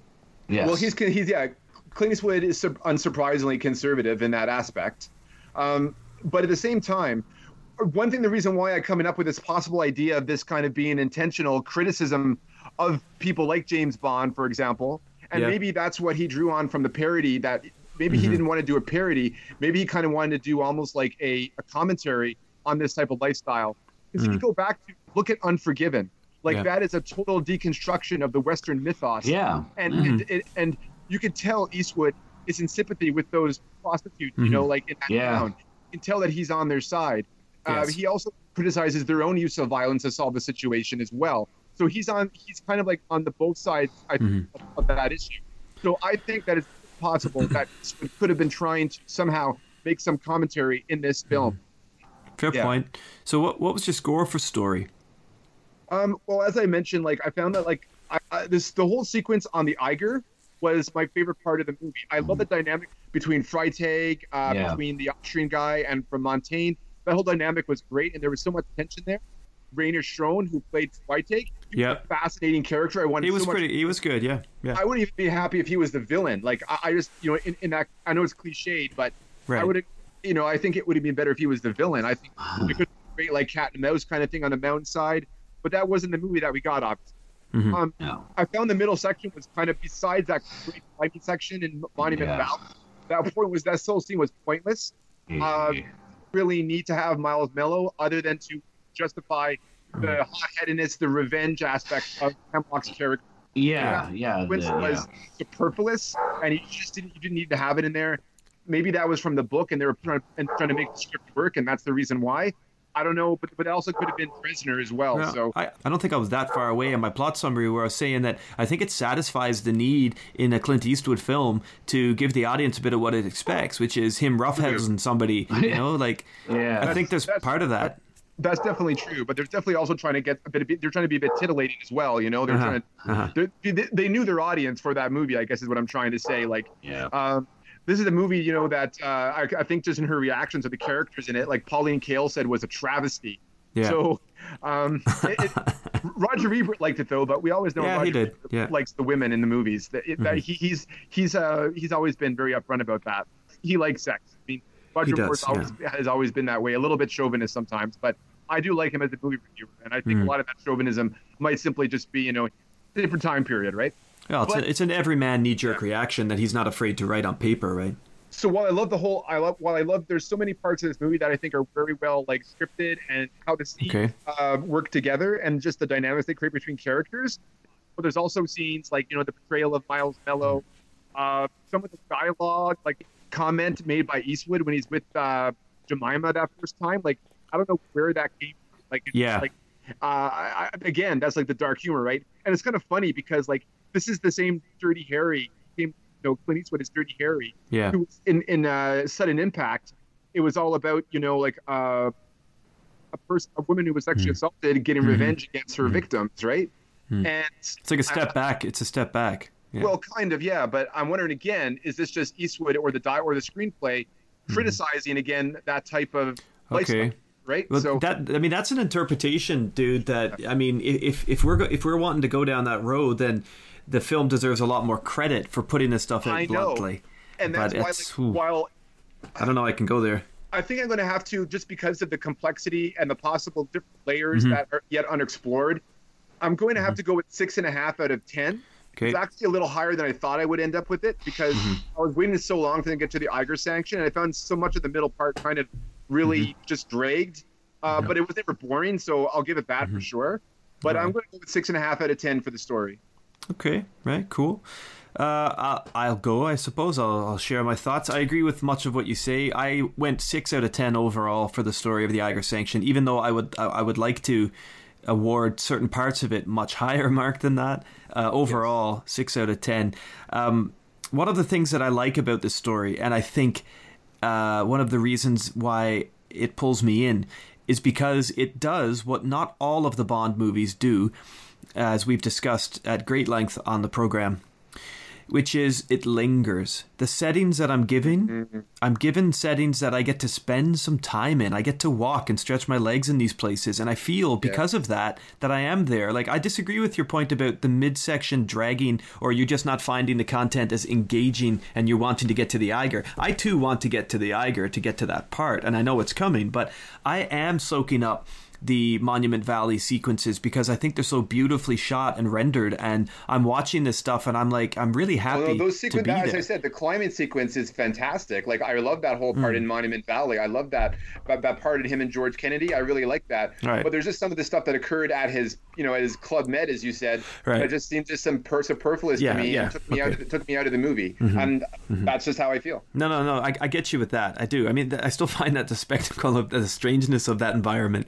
uh, um, interesting to watch. It's, But, yeah. it's, it's jarring, and it just Super reminded me of like Diamonds Are Forever a little bit. you know, I, if we take this back to, to Bond, right, for a moment, and I know this is kind of silly, but it, it is sort of how I feel with this. Like, watching Clint Eastwood's performance here as written, right, story, i it's kind of like. It's kind of like okay, you remember in the, the the pyramids in the Spy Who Loved Me, right? Um, where we've got that voice like ah, ba ba ba ba ba ba the pyramids or whatever he Yeah, says, that- right? yeah, and then you've yeah. got and then you've got that scene in Diamonds, the circus circus scene where she, where where there's like introducing the the woman who turns into a gorilla and blah, blah, blah. Yeah. I feel like watching this movie and, and, and accepting this story. It's kind of like introducing Man 1975 in a museum or something. Like you've got, like I, I, do mean that. Like this is Man and it is good, right? Like watch him, yeah. watch him become a hero by not sleeping with a young woman, but but we're, we're still treating women like shit. You see his yeah. dignity, like respect yeah. respect his dignity. And he, I mean, yes, he's critical of gay men and black women too, but this was Man 1975. I just. I, I, I, can't get over that. Like the film screams its cultural biases and its bigotry, yeah. and so much that I can't do, Jeff, what you so admirably do.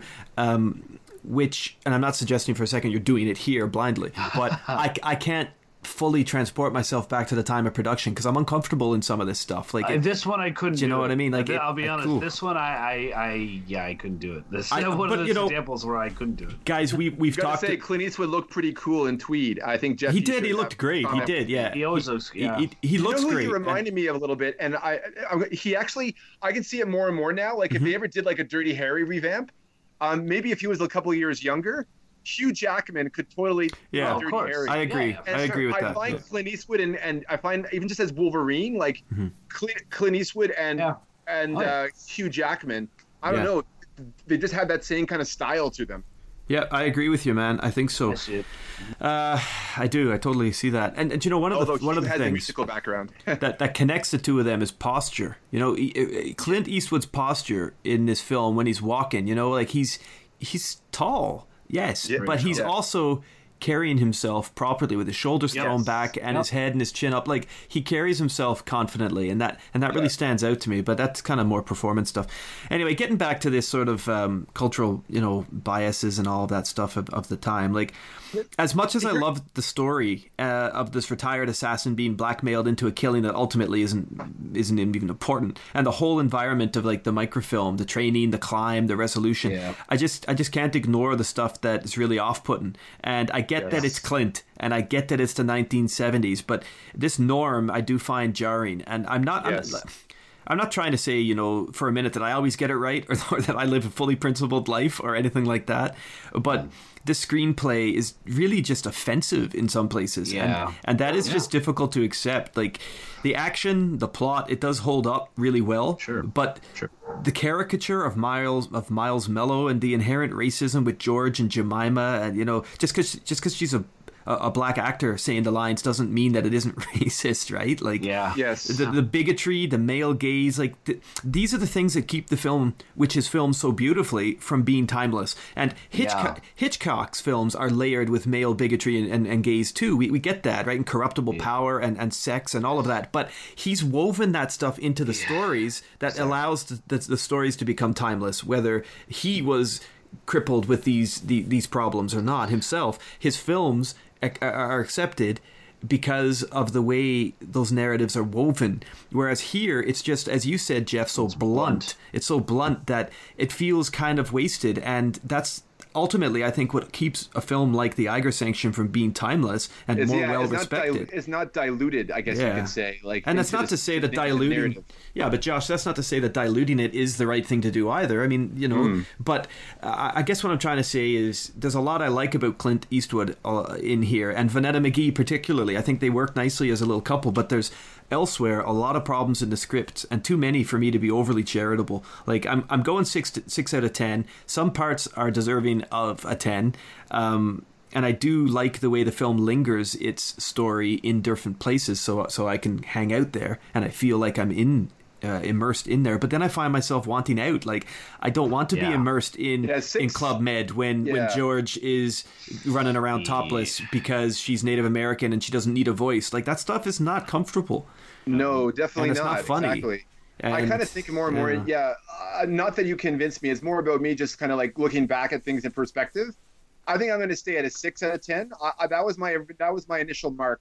Okay. I wanted to give it more than that because just because I like I because of the aspects of the story that I liked. But I think overall, like, um, you got to yeah. see how like this was. There was some I think mm-hmm. a flawed attitude you know, about about life in general, like uh, in, mm-hmm. in this in the portrayal of the film. There wasn't really any kind of like censorship in terms of not that there should mm-hmm. be censorship, but some sort of like filter, you know, that they could have used to make this more mm. palatable and yeah. didn't even bother with it. And yeah. I don't think the, the, the script was able to, if they were trying to, convey these complexities and show maybe a criticism of it. I Yeah. think it's very, very, it's a nuance that you really have to pick up. I think. Yes, yeah, that- yeah, yeah. Yeah. So I, I think six to ten serves the story. in It does. Of, uh, my it money does. And you've you got to be careful too, don't we? Like I'm just thinking as we're having this chat, like one of the troubles now in reviewing a film like this, and like the Bond films too, because you know we've we've had the Patricia Fearing scene in Thunderball, you know we've had the Pussy Yeah. Galore stuff in Goldfinger, and one of the problems with with trying to review these films today, coming at them as we should and, and can, is that you, you can't score racism. You can't say, well, that's racist. I'll take two marks off. Like so, how many Yes. racism? How, how many racist things make three points? Like it, it's it's it, the arbitrariness of this is very clear and kind of you know it, it's there. But I guess six out like the, the film could have done, and and if it were to be remade, would do things much better than this. Um, and I get that it was 1975, but you can't escape some of this. So six out of ten, I think I agree with you, Josh. It's a it's a fair point on the story. Jeff, what did you go for, buddy? I actually went for a six. Uh, Cool. again, for the majority of what you guys are talking about, um, I enjoyed it. And again, I liked how the the story began, especially with the score. I was like, okay, yeah, you know, like I, I think I had said this to Josh at the beginning, made me feel like it was like a checkpoint Charlie kind of thing, like you know. Yeah. Uh, and I, I I had joked with you. I was like, you know, I knew that it was supposed to be in Switzerland, but I was like, what's with all these Austrian flags? But Yeah. it was all the the, the do not enter, like you're enter. going the wrong way signs on the street. I was like, what? And anyways, but uh, uh, and so uh, I know, and again, I think part of it was like I was expecting a little more espionage, but then obviously, like the way you were describing it, is that it, it was more about sort of like the climbing and, and that aspect. Uh, but the story, and again, like we were saying, I, I had no problem with the beginning, um, like the first act. And again, the second act I didn't like, and part part partly because I was like, so why would they train in a locale and an environment that is completely different than where they're going? Like I understand, like, That's a I, good like, point, I, yeah. I, under- like, look, climbing is climbing. However, Yeah. Some climbing is not you're, climbing. You're, you're in a very, very, very hot Uh-huh. uh, environment, and you know uh, rocks are, are rocks, but it's a different type, and and so I would feel like wouldn't you want to go at altitude so your bo- Yeah. your your body could adjust? Clint doesn't need to do that. Apparently not. And Nah, Clint- apparently, Clint just um, shows the up, best, man. The best way to, to get your uh, stamina up is to run in tight ass blue jeans and a denim shirt. After after women that? who take their blouses off. Yeah, but I'm like, who who trains in tight blue jeans, cowboy boots, and a denim shirt? Clint, I'm like, come on, man. what? Yeah. Like, Clint, I mean, Clint you know. Let's get to. I mean, also consider too. There's a woman who, whose sole name is Buns in the movie. I Yes. Oh, you that. Over you can't, can't analyze too much. In, in So parts no, no, no. I know, I know. But and again, so the, you know, the second act, uh, I just that's the thing is I I couldn't get behind it because I didn't I just didn't like why they went to Arizona to train for the. You know the Eiger Mm-hmm. and like in the Alps that I couldn't understand. Well, you and Josh are the same on that point. And two, I No, just I understand why they're trained in, in, in, in Arizona. I understand that. I just don't understand the whole Club Med aspect of things. And well the I just- club yeah. yeah. Well, he Okay. did. He did kind of explain as they drove in. Oh, it's all changed since I opened it. Blah. yeah, You know, it's all it's all visitors um, and tourists now. yeah. Okay, fair. No, that's not um, fair. I, I don't think that is fair. I, I think just- I think that's I- just cheap and easy. One, I did. I, I couldn't. So one, I couldn't get behind that, and then as you know, this this part kept going. I just liked it less and less because the only thing that I really enjoyed out of the second act was the majority of George Kennedy because I liked him as a character. He was fun. Mm-hmm. He was kind of refreshing, kind of like a simple character. You know, with uh, with that Massachusetts accent. I think it's a Massachusetts accent because he usually plays a character like that. Um, and I, I just sort of appreciated like how how excited he was to see him. Like he was like, "God damn, we're gonna drink a lot of beer," or whatever he said. Like I just thought that that was funny. Yeah, like yeah. he picked him up and he was genuinely. he was really to excited, wasn't he, Like, to I, see I his buddy? pictured Homer like you know when Rachel opens the door when she's done her shift and he's all over. That's what I was, you know. Yeah. But anyway, so but the whole point of the Club Med part I didn't like. I just didn't like it, and and the overtly you know uh, homophobic and, and and and racist stuff going on there, and I just like again like you know I say I can usually put myself in in you know the time frame I, I honestly felt very uncomfortable and I, I i didn't feel like it really advance the story. Though I understand it's 1975 and this is the kind of character he was, but Mellough, like Josh had mentioned to me, we were saying he was like a really kind of an an awkward and nasty Liberace character who I just mm-hmm. don't believe was a Green Beret. Like obviously mm-hmm. Mm-hmm. he could have been, but I just I just didn't like. I just didn't. Uh, I don't know. I just maybe like his it. background was that you know he was a homosexual. And in the army, he couldn't. In the army, that. And, well, and, maybe people suspected uh, and, of him and treated him differently for it, and that's why he betrayed and, them was well, because I mean, of, of, their of their bigotism towards I, him. I had I had thought of I had thought of that too. Hot take no, no, no, and and I, I that's why like I I was about to say like it's not necessarily like I don't necessarily don't believe it. Mm-hmm. I just uh, I I just like it, it it left a bad taste in my mouth, and I just yeah. and it was just the unbelievable stuff where this guy could literally like just say. Hey, you, you know, Buns, can you just take a like take my dog, you know, mm-hmm, mm-hmm. that word? Be careful, uh, he doesn't yeah. Yeah. And he's like, yeah, be careful he doesn't argue. I'm like, are you serious? Like, yeah. really? Like, you just go randomly find a random chick who's dressed in the American flag on a poolside beach in Arizona and just say, here, take my little pervy dog for a walk. Like, does she even work there? I thought she was literally just like one of the people just like chilling. Yeah. I don't know. and then like Clint Eastwood just goes and, and, starts a fight, no one cares, yeah. uh, and just like I, it just well, George Kennedy's well George Kennedy's well, know. owned owned the place so yeah yeah, yeah. but so still. Yeah. I don't know. I just like I just felt the whole um second the, the, worst of the film is here isn't it? Like the worst oh, of the film's representation is right here. Yeah. yes. Yes. And and uh, uh, yeah I just I was having a really hard time. And that's that's pretty much I think we can all agree like. Mm-hmm. with our scoring for story, it's definitely the second act that that drops our scores mm-hmm. because the first act and the third act are are excellent. Mm-hmm. Yeah, mm-hmm. and it's just like, and I obviously you know there's things that, that, that, are cleared up because of who Mellough is and that interaction with the Hemlock and and you know the score needing to be settled and a little bit of background and all that kind of stuff, and obviously the killing of Dwayne and, and Mellough and and and showing that but uh, it, it's it's that part of the story that really uh, it, it is uh, to me. It yeah, I I really didn't like it, and that's one of the reasons why I, I scored it lower. Now, obviously, uh, six is not the worst scoring we could give to story, but because I did appreciate the rest of it, though I did kind of feel when they were describing to Hemlock at at the Eiger, it was kind of just like very quick, like oh mm-hmm. yeah, blah blah blah. And I was like, okay, they're just trying to mm-hmm. wrap this up. Mm-hmm. So I, I I didn't really think the story was very strong in the film. Um, so I wasn't like super super impressed with the story, though I did appreciate it for what it was. Again, also I'm going to be honest with you, I was expecting more of like uh, a Cold War kind of spy espionage film and less about the, the I thought it was going to be like more like it took place during climbing where it was almost mostly about climbing which is fine yeah, that's true I, yeah. that's yeah. right. but, but now yeah. but, but how you had described it uh, and and the reasons for why in the filming and all this kind of stuff, it makes sense now.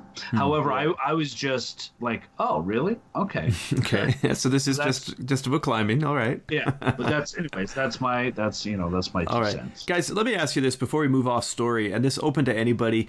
Um, we're we're hitting the film pretty heavily for its representations, as I think we should. But how many positive portrayals of gay men or women were in the cinema at this point. Uh, I mean, how many interracial relationships were featured uh, at this point in cinema? I know that we had a couple. I, I, I think the but, interracial relationship between him and um, that was pretty good. Uh, Jemima, yeah. well, despite her name, mm-hmm. Which like and, and, the whole Uncle Ben comment, it's like they're kind of that seems like yeah, a yeah. parody. I, I, have no yes, idea. I think so, but she she gives as good as she gets, doesn't she? She does, yeah. Like I believe in their relationship, and I, I never think I never got the opinion that he was a racist or anything along those lines. So I think they did that part well. Um, but it's a portrayal for like Mellough and stuff. Mm-hmm. Yeah, like even that Liberace kind of uh, persona, I think pervaded. I think a lot of uh, 60s and 70s mm-hmm. film at that time. So we can't say you know this was the only one offense where this person. Yeah. Oh no, you know, like, absolutely not. So it was just no. kind of like it was just uh, one of those things where just people like expected characters like this. And right. I, yeah. I think like they try to make a little more com- a little more complexity. Hmm. I don't know, m- perhaps maybe like Peter O'Toole and Lawrence of Arabia or something like Mhm. that. Yeah. Um, and it would be a little bit different, you know, if there was some background to him or something. And that's that's not what this film wants to do. That's Well, not what the yeah. studio wants to And- do. Yeah, they're not 'cause that's the thing in is, that. I was I would have really liked more background on almost all the characters because I was like, wow, there's that photo that they they made a point of showing of of uh, you know Hemlock and and Baq and all these guys, and they're clearly Green Berets. I'm like, I'd like to know a little more about that. Mm-hmm, I want to know a little more about C two. I want to know a little more about. Um, Yeah, the world No, just building. yeah, you could do the something world else building. there. I want to know like why why is he so into art and why you know and and how did he get to be or like why is he retired? Why is he you know? And, uh, anyway, obviously you couldn't like the movie's already two hours. That would have to have been like a Yes. six hour movie. Mm-hmm. But that's. I, I was just wanting a little more. I just like the background. I want to know why. Why is this guy who's like you know mid to late forties? Why is he an art teacher now? He was Green Beret, like what? And he was a spy and all this kind of stuff. So I just, Hmm. I just like he, these are the kind of things you like to know about, a bit of background for. But, Yes, ex- absolutely. Sorry, I, yeah. No, I'm, I'm with you. I just I had to ask a question because you know it, it, it we're, we're given the film pelters for these these features, but like you were saying, like we've all said, 45 years old. Are we expecting too much? And in the evolution of gender representation and in the evolution of film and filmmaking, is it right to to you know throw throw bricks through the windows here of this picture? Um, I think I think so because there are there are ways even then within that world and time to improve what what we've got here in Well, terms of characterization and stuff. so I, I'm I'm just saying this, but I'm not like I'm not really sure. I don't have any. I'll be honest. I don't really have any research to, to, to back this up. But I was going to say there might be better representation of you know uh, same sex couples and that kind of stuff back then. But they may have been like um, not low budget, but like indie films or, or, or very sort of like uh, what's the what's the proper term for back then where it would have been like a, a, a small release or, or like an independent or like a, an independent film I guess uh, of, of niche sort of like niche films that they would have been trying to portray that kind of stuff in, in, a, in a better light. So I would say mainstream films you're probably trying to show like how everyone feels or not everyone but the majority of people feel right? So and at that time that's how sort of like you know macho ness and, and all that kind of stuff for the big big actors and, in big movies like that that's how everyone thinks you're supposed to portray yourselves Exactly. whereas you might have obviously Society better and more yet. Exactly it's all about yet. society right Exactly. so then the the probably the more realistic I would say probably better realistic portrayals of of that regarding race and and and um, sim, and you know um, gender orientation that kind of stuff would have probably been in, in art art house uh, art house films or or independent films maybe. or or like in uh, or like in campy kind of queer cinema. Exactly, Like that- exactly, That's what that's exactly. what like Rocky Horror Picture Show. Exactly. Yeah. Like that's Exactly. they tackle those kind of that's what Same tackle year those at- stereotypes. By the way, that was the same year and only about a month after this was released. nice Ah, one. very good, very Good good. Okay, yeah, Miles Yeah. Mellough I was would fit in the the Rocky Horror. Picture Show pretty well. I could, especially with Right. Charles Gray as well. Let's Um, uh, let's move on so to that's the story. acting. I will. Yeah. I'll go first here because it's really quick. What I got to say. I think the Yep. acting in this movie. This is my opinion, boys. I think the acting in this film is solid. I don't think anybody phones in there for performances. George Kennedy, in particular, I love thought that. was great yes. in this movie. Uh, I didn't like what he was always saying, and I don't like what Eastwood is always Ah, saying. I just, I just no. don't. But that's not the acting. That's No. the story. Exactly. And that's the time period. and I'm not going to criticize the, the the actors for doing these things necessarily. East Eastwood gives in this movie a lot of what you expect and hire him for anyway. He he Yes. is himself in different clothes. I mean, he, he Yeah. he's a different occupation, but he, there's not a lot of range to Clint Eastwood, and that's not His me. That's not me lot smaller in criticizing him. film.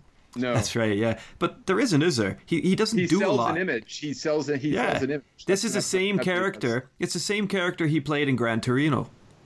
Yeah. It's the same character he plays in, uh, you know, in the Line of Fire or whatever it is. Like where he, he just does the same role Or everywhere Dirty he Harry. goes. Dirty Harry. yeah, it is the same thing. He's not he's not versatile terribly. I don't Not think. really, I no. love Clint Eastwood. I like I like his his his magnetism on the screen, but Sure. I'm not going to say that he's he's a fantastic actor. I think Unforgiven is probably his best performance because yes. there is that nuance there that you like to see in a character, right? I also think it works with the age he was at the time. Yes, because it point, wouldn't yeah. have worked.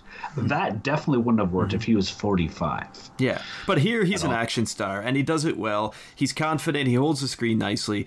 But Kennedy's performance is nuanced. I find yep. it's yeah. it's it's even compassionate. Like Jeff, you mentioned the highs of him picking his buddy up in the jeep and getting excited like a dog, yeah. and then there's that sort of so, kind of tail between my legs talk at the end right where he's yeah. trying to confess what he's he, done and yeah. i mean he though he's a raging pervert in some scenes here and like, you can't get away from that but the acting of his character is, is good, and I I thought yes. that uh, I thought that the climbers all did their own parts really well. I, yeah. I liked that. Again, you have to yeah. consider he is uh, George Kennedy. Like he is in the same business that uh, Hemlock was in. So you mm-hmm. got to understand right, this yeah. is not a uh, this is an, an, immoral man. Maybe not an evil man, but mm-hmm. an immoral man who's so. It's not surprising, you know, that there's a darkness in him, despite you know when he sees his friend and stuff that brings out his humanity.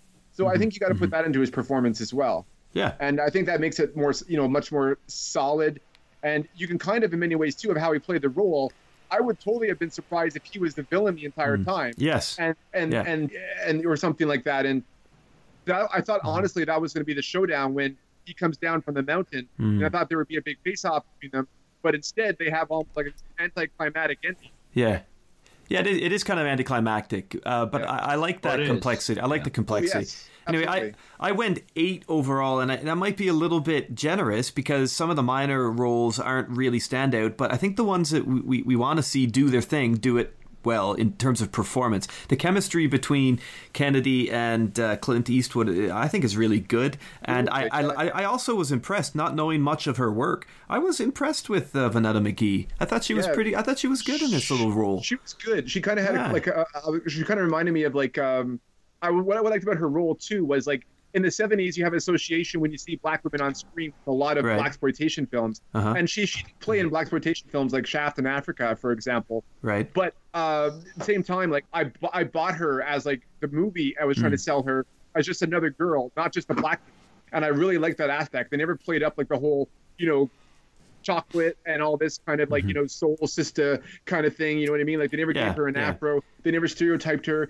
They never made any comment on the on, on the on the biracial aspect of their relationship. And I thought yeah. that was really progressive for the movie too. No, yeah, that kind, that is a good point. Kind of, but but she she is still she's still licking out the the Aunt Jemima jokes that the audience yeah. think will be funny at the time. So I mean, yeah. I, am meeting you that halfway. I'm meeting that, you halfway, that, buddy. That, I'm meeting you halfway. True but in a way, it was almost them trying to like almost like acknowledge, I guess, the fact mm-hmm. like I guess that was for the older audiences going to go, yeah, like we're showing a biracial relationship here, but it's very yeah. clearly though that the old slavery uh, well, are still well and well alive, and mm-hmm. and so it kind of in a way.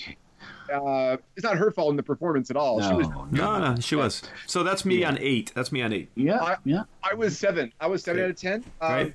Eastwood's Hemlock was Dirty Harry as a spy. He looks cool. He has a badass attitude, but I mm-hmm. feel Eastwood quite, you know, he can't deliver what he wants to bring the role. No. So I think he just ended up. I think maybe because he just got had to get used to directing himself, mm. or maybe as you said, maybe he's just kind of like that's his style. That's what that's he, he didn't have a lot of range. I, yeah, I just maybe, I, yeah. I did find, despite his role, Jack Cassidy was fun and over the top as mm-hmm. Miles. Mm-hmm. Uh, like, he was good in the role. I just, yeah, he was good. George yeah, Kennedy, as I said, solid. For sure. Um, I really liked again Reiner Schöne. I actually liked all of the climbers. They, they were all very. They were. They were all good. They all looked like climbers. They all, yeah, you know, they, they were, were, all realistic. Yeah, and, and particularly like uh, Schoner as Freytag, guy, he was mm-hmm. he was great. Uh, mm-hmm. you, you wanted to see him, you wanted to see him fall, you know, and they kind of almost show his death off screen. You, you see the Austrian guy die, but you don't you don't even get feel like Freytag's death at well, all. You know, you see him plummet. Yeah, but even then, you can kind of tell that he himself was sociopathic because he has like no reaction at all to uh-huh. uh, Montaigne's death whatsoever. You know, like no, he, he just sees that the door opens for his wife. That's all. He he was a cold son of a bitch he, anyway, so he wasn't a really a good guy, even despite the fact he wasn't the guy that uh, Hemlock mm-hmm. was So yeah, all of them seem compelling and interesting uh, than the cliched spy characters of the film. Yeah, uh, they were naturalistic in their performances, and you could feel the chemistry between them as well as the tension. Hmm. Again, I think this is the best executed part of the movie. And then of course you have other characters too, like uh, Dragon, who I thought was uh, Charles Gray for He a in- moment. he was but- yeah, he was interesting though. He was interesting. he looks like a He does- comic he book character, Look, that guy. Does look like Charles Gray, yeah. Yeah, but he was like a, he was a comic book character to me, and and to me, I think Yeah. him being the head of this C two or whatever, uh, totally took away like the the whole spy movie thing where Okay. you can't say this guy's CIA, you can't say he's what Mhm. whatever he's C 2 and like is that like the equivalent of like control and, and get smart? Like what is C two Mhm. exactly? Yeah, Yeah. you're a You good what I point. Yeah, that's, that's is a it good a parking yeah. space? And you know where I lost my well, yeah, where I can't find my car, like in that Seinfeld episode. Yeah. you know, That's a and- good point. that's Yeah. where he got the idea. That was his first meet as a spy. Yeah, and that's right where he there. came up. And he created, like, I'm going to call my organization C2. so I C2, never yeah. forget where my car is. That's true, but then Josh, you're right. That's that's that's got to be the parody side of things that he. That, Yeah. That's well, that's what lived on into the script for sure. That didn't get bled out. or they didn't want to show like you know in the 70s i guess like um, uh, especially during the vietnam war Mm-hmm. they didn't want to show like i guess the american government uh, well, no why wouldn't they i mean this is the this is the time period of all the president's men and This is, they just got out of, this is Yeah. just as so Saigon they fell would be right now. critical about it and just embrace it but i guess they're following the novel so Yeah, whatever yeah. So Jeff, True. what about you for acting? What do you think of it? Josh at Uh-huh. seven. I'm at an eight. Yeah, uh, seven and a half, eight for me. Okay. Uh, like I, I enjoyed, I enjoyed all the. I thought everyone did a uh, a very good job in the characters. Again, with you know the the portrayal of the racism in there and the homosexuality. Like I understand, like they're just they're playing the roles they're given. I liked, I really did like. Uh, it's Vonetta, right? Yeah. That's yeah. her name. I, I liked her. I thought it was kind of funny that she was like, and I guess they kind of were like, well, it's not it's not bad if we let her make fun of like you know her name, saying like my mom wanted to be you know Mm-hmm. ethnic, and like it's okay if she says it because she's black. You know, Mm-hmm. it's like okay. But isn't But, that just like isn't that just a producer or a more powerful person's way of getting their joke in there anyway? yeah, it is. Yeah, exactly. It is. But they're like, it's okay because she's Yeah, because she's saying it. It's yeah, it's a lot of good faith, isn't it? That's what I think. Creepy, But- twisted, yeah. manipulative good faith. Yeah. it's almost like it's, it's almost like they're saying you know like uh, okay we have a biracial couple here so we're Yeah. progressive but at the same time we're also progressive.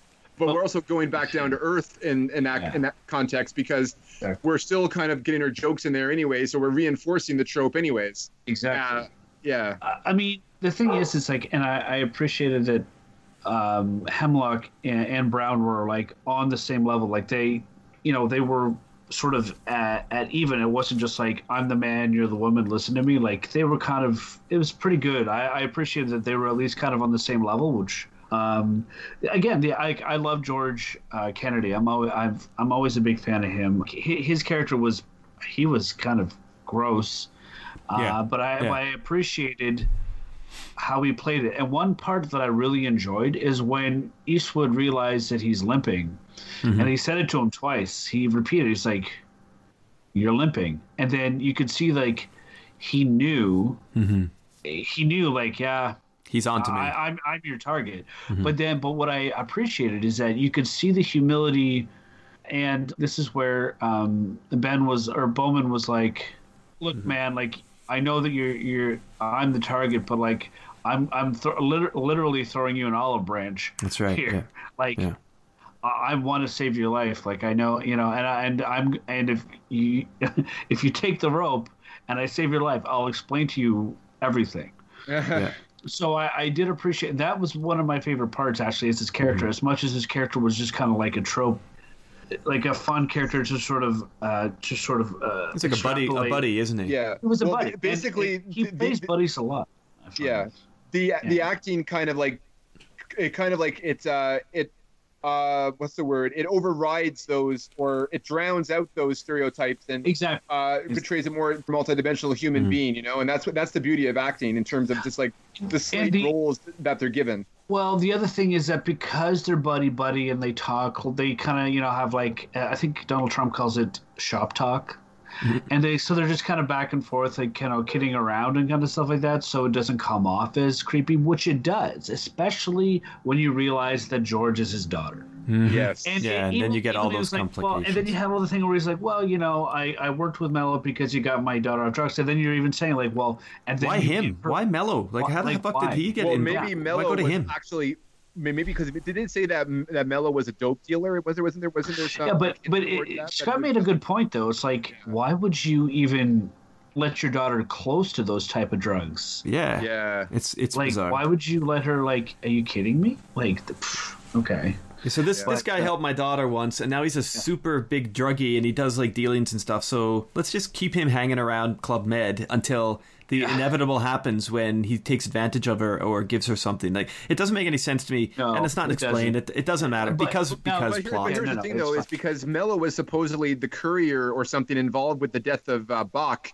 So that Yeah. automatically makes the connection between, uh, story wise, anyways, between um, uh, Bowman and Baq and, and Baq's murder, if you think Mhm. about it, right? Yeah, Because, exactly. They're all complicit. so it's all- so it's Yeah. all connected, right? So The I, I, I, I get that connection. Like I understand why, no, they, no, that and that but I that's just wasn't true. executed as as well as should have been. I d- like as much as like Jack Cassidy's character really made my skin crawl. I, d- I- he he played it well, Mhm. and so I I appreciated like how he played the character. Uh, it was creepy, um, and you know, but whatever. I I I. I appreciated how he played the character, so that's why like I am giving acting a fairly high mark of eight because I thought, and, and again, the uh, sorry the the I'm, I'm forgetting the climbers. Um, they all were very uh, good in their roles. They were, they were yeah. smaller, and there was uh, the the the younger guy who's who was like the decent guy. I I was he's like um, the Aryan John Denver. That's what I the way I thought of him. as. Aaron like, or, I, I don't mean Aryan as I just mean like, you know, yeah, The Austrian. guy. Yeah, Yeah. yeah. I was thinking like you know the Austrian John Denver. That's why I looked at him. Those, yeah, nice you, you basically have the arrogant Germans and Rocky Mountain High, you know. Yeah. And he had a pretty big low. Let's be honest. Um, I don't know that actor. Do you guys know anything about him, Michael Grimm? Do you know No. anything else he's been in? no. No. Anyway. But uh, anyways, for acting again, the acting was solid in this film. Uh, in the, so we can't. That's why acting. I think we we kind of had all agreed more or less on uh, on a Mm-hmm. decent number because the parts we didn't like about the characters, it wasn't about the acting. It was about how Yeah. Mm-hmm. they were written, the story, right? Yeah. So, Yeah. anyways, All right, uh, Josh, uh, atmosphere. Atmosphere. I gave Atmosphere eight out of ten. Okay. Uh, maybe eight and a half. Uh, it's kind of in there. Uh, yeah, scoring, editing, cinematography, and style of the film was fantastic. Uh, Eastwood utilized interesting camera angles, overhead shots, and points of view that help illustrate that he is a piece in a great game. The wide open natural Mhm. spaces of mountains in the United States and Switzerland emphasize his powerlessness in the whole thing. Uh, Yeah, good point. Williams' score is understated by pro- but propels the movie along. It's not emo- too emotional and grandiose, and that lends to the callous feel of the whole film. Mhm. Everything is tense and deadly in this film. There's a sense of vertigo and anxiety. And while there's pretty things to look at, it's a dangerous world, and no one is 100% good in this world. The only, I think that just carries out the whole style of, of the film, in, in my opinion, on on both aesthetically and in tone as well. Hmm Yeah, hey man, look, I, I went for a nine with my atmosphere, and I know that that's really high, but I think I think that I think that this is a film that I love watching for the camera work, for the shots, the Yeah, you know sure. the, the helicopter, the aerial work. I love the climbing scenes. Yes. I love the music. I like the lingering. As I said, I can't tell you how much I like lingering. The film, even even its complexities of story and character and its problems, the the lingering it makes it a very easy film to watch because you're here for a while, you're there for a while, and each three acts, as Jeff's saying, are, are very clearly distinct because Yes. we're Yeah. allowed to hang out for a bit in these places, and that makes that makes the deal uh, much sweeter for me when it comes to watching. This is what I didn't get with Mission Impossible, but which I think Yeah. would have helped it. You know, flying Yeah. through. Uh, Ronin worked this way too because we get to be in the environments a little bit more, and I like I like this a lot. And obviously, the the period features make it challenging. Um, uh, but I see those more as story yeah. Than I do atmosphere. Yeah, the atmosphere to the me is the style and the technique of the film and, and all of those sort of post production elements and stuff. I think that this is a film I would definitely recommend people watch for those sorts of experiences. Uh, you will not love the story. I don't think people will come away from this thinking, oh, that's great, unless you're a real bigoted white man. the the atmosphere for me is is excellent. This is as good as I think it's as good as the best Bond films from this era for sure. Mm, absolutely. Yeah. Yeah. I mean, So what about you guys? Eight, I'm eight. I'm still sticking with. I think eight is uh, fair Yeah. for the movie, and uh, yeah, I, I can't. But there's just something about it, just a little bit, that makes you want to go down to an eight. Maybe it's just the overall of the film, Mhm. and maybe that's the reason why I want to just I want to drop it one grade lower than that. I guess that's Yep. how, that, that's how I felt at the moment when I made the review, anyways. Fair point, and I could be gushing here with my nine just because it's it's a fun kind of transportative film for me. It has to do with the Yes. Eiger, it has to do with climbing, it has to do with John Williams' score, it has to do with Clint Eastwood. I love all these things. So yeah, it's probably part of that going into it, but that's okay. I'm I'm going to stick with it. Uh, Jeff, what about you? everyone has their biases. Uh, I did originally have it at nine. I'm gonna make it an eight and a half. Uh, I did. Split us I in the did- middle. I, eh? I did. Uh, I did. Like uh, the atmosphere is great. Like again, um, the the camera work and all the the labor involved in making the way this movie looks is absolutely like out of this world. Uh, you really do. And again, it's clear. Like each act is is a clearly a different environment, and I, I appreciated that. Like again, like I said at the very beginning, especially with that like baroque style uh, you know Williams piece. I was expecting, and it, just like with that anywhere. I I mean, it was Zurich, but it could have been anywhere in Europe, and it felt like Checkpoint Charlie. It felt like a Cold War movie off the bat, Yeah. and, and and so they had the atmosphere very well. It kind of reminded me Uh, of the in- opening in- of the French Connection, actually. Yeah, Like- exactly. Like when the guy goes to his apartment and he has to he buy he bought groceries and Exactly. and he gets like shot I right then thought and that there. too. yeah, Yeah. absolutely. I was totally thought that too. I, I agree with you. Uh, so again, the atmosphere I, I thought was very good. I'm, I'm like I said, I'm giving it an eight.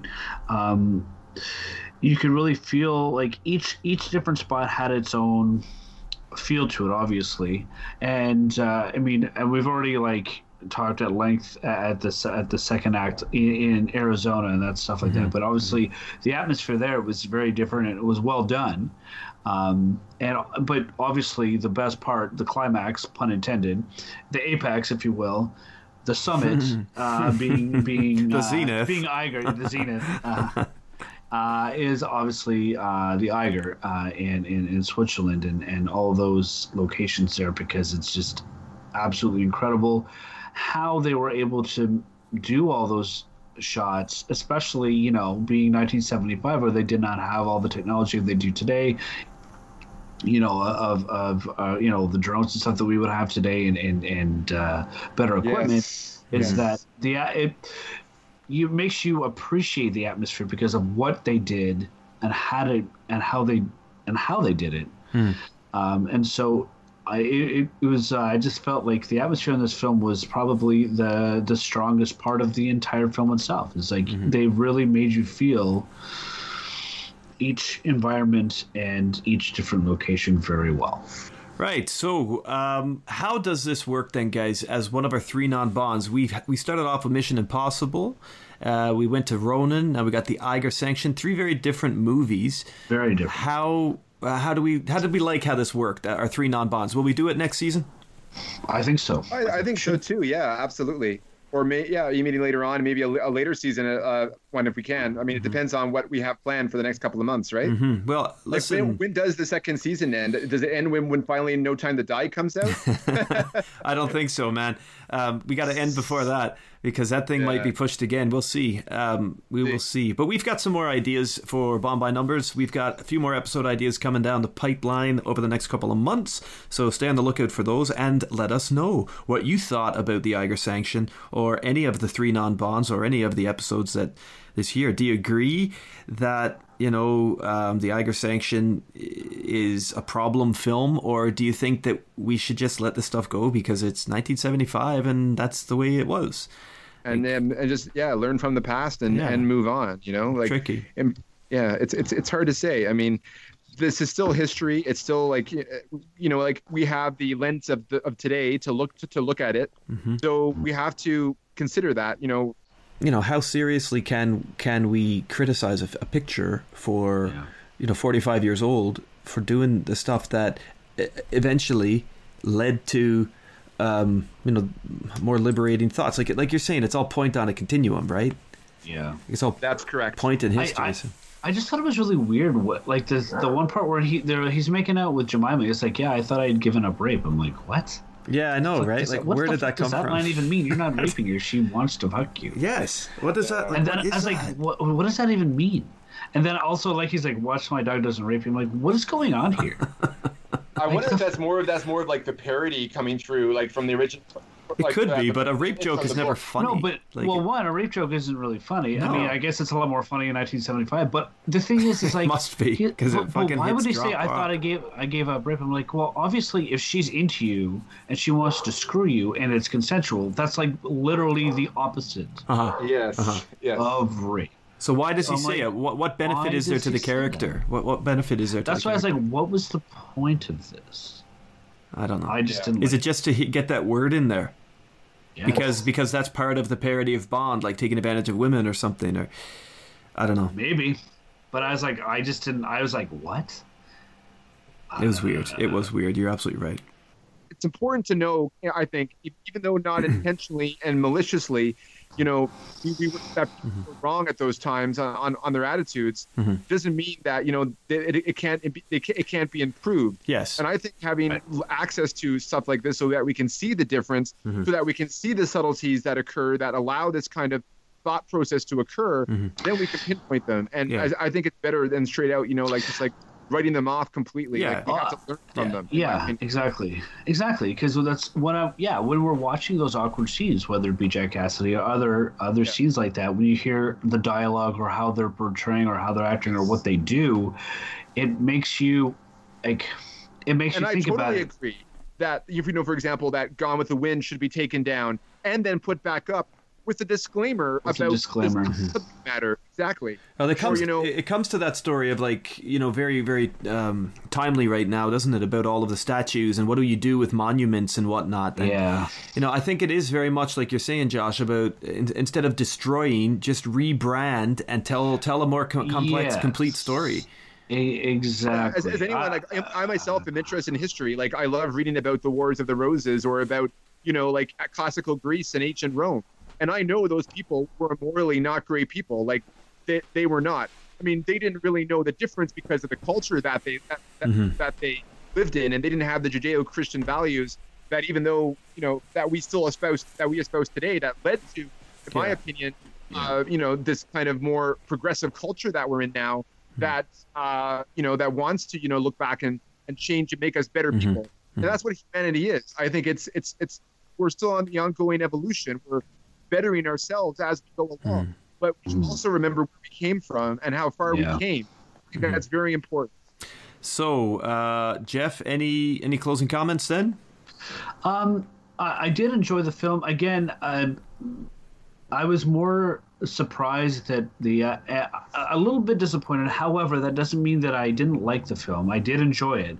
I was just more like, oh, I was expecting to be more espionage than it was. Yeah, it starts But- off that but- way, doesn't it? Yeah. Yes, eh, but part of me was expecting more of uh, of an espionage thriller. But I, but going forward and watching the film as it was, I did appreciate it uh, almost more to the the the actual filming and uh, on the production of, of the film and, and and how you can now see how this was actually quite a good stepping stone for Eastwood and, and how he is very much a stickler for for everything going forward as a director. Yeah. I think this is a real a sort of big uh, footnote.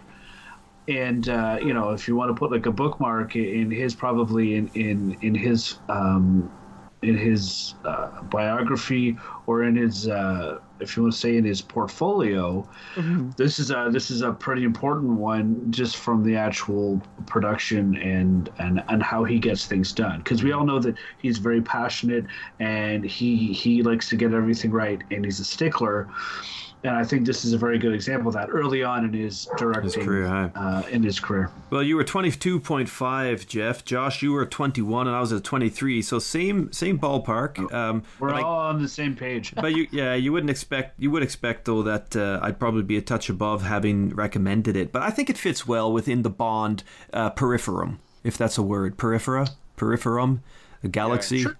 Yeah. but uh, it, it it's in it's in it, it's not one of the orbiting planets but it's like the it belongs in the in the asteroid belt doesn't it between a couple of planets It really and I, I, I had mentioned this to you, I think, before we were recording. But at first, when you said Eiger, I was like, I think it's the one with the climbing because I, I like I knew it, and then I was thinking, or is it the one where it has to do with like Soviet Russia? And then hmm. I looked it up, and it was Firefox, not the browser. Uh, and I was like, oh no, okay, it's this one. Uh, the other the other movie the sequel's called Google Chrome. yeah, exactly. Well, I'll tell you guys, the other movie I was thinking about uh, recommending, and a movie that I might do if we do this again, is The Russia House with Sean Connery. Oh yeah, nice. I might might go down that road. We'll see. We'll see. I, I, th- I think was thinking of maybe the, Yeah. Mm-hmm. the Bourne Identity. That was because That's that, that was a big uh, breakthrough movie of of the time period as well. sure, And- yeah. and, and and it definitely um, uh, it's a very good uh, movie overall, Mm-hmm. and it definitely launched a whole new interest in the spy franchise, and it led Mm-hmm. to Casino Royale, in my opinion, as well.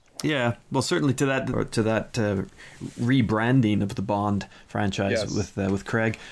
Yeah. Uh, well, let us know what you think, guys. Thank you very much for listening. Let us know what you think. Uh, catch us up on Facebook or Instagram, uh, Twitter, even. Uh, let us know. Email us at bondbynumbers3 at gmail.com.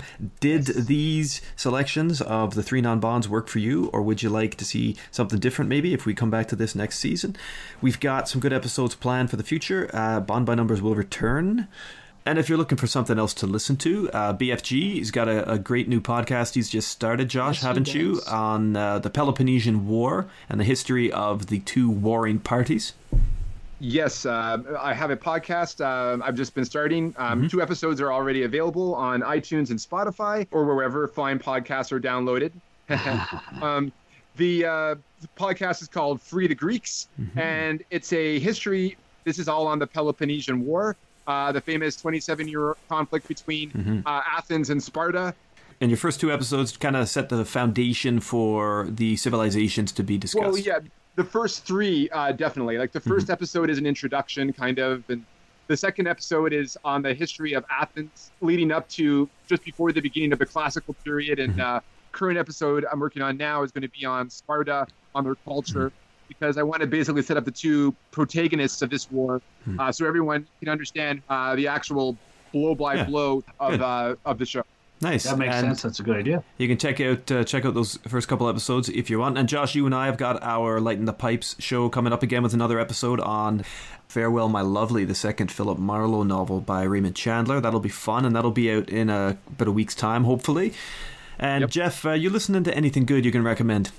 We've just we've just done shameless plugs. Have you got have you got any any recommendations? Uh, no, actually, I, I don't have any. recommendations. okay, right on. Well, you can just cut the. right, you can go back. You can go back and watch some, listen to some of our, our earlier shows. Then, how's that? I will do that. So it's like a meta shameless plug. Yeah. There you go. Right. anyway, uh, all jokes aside, everybody, thank you very much for listening, and do take care of yourselves as we uh, continue to struggle through, and I think maybe adjust better to the COVID 19 lockdown and pandemic. Yes. Yeah. Right, well, Yep. Eiger sanction executed. There we go. Take care and goodbye. Cheers. All the best. Later, guys.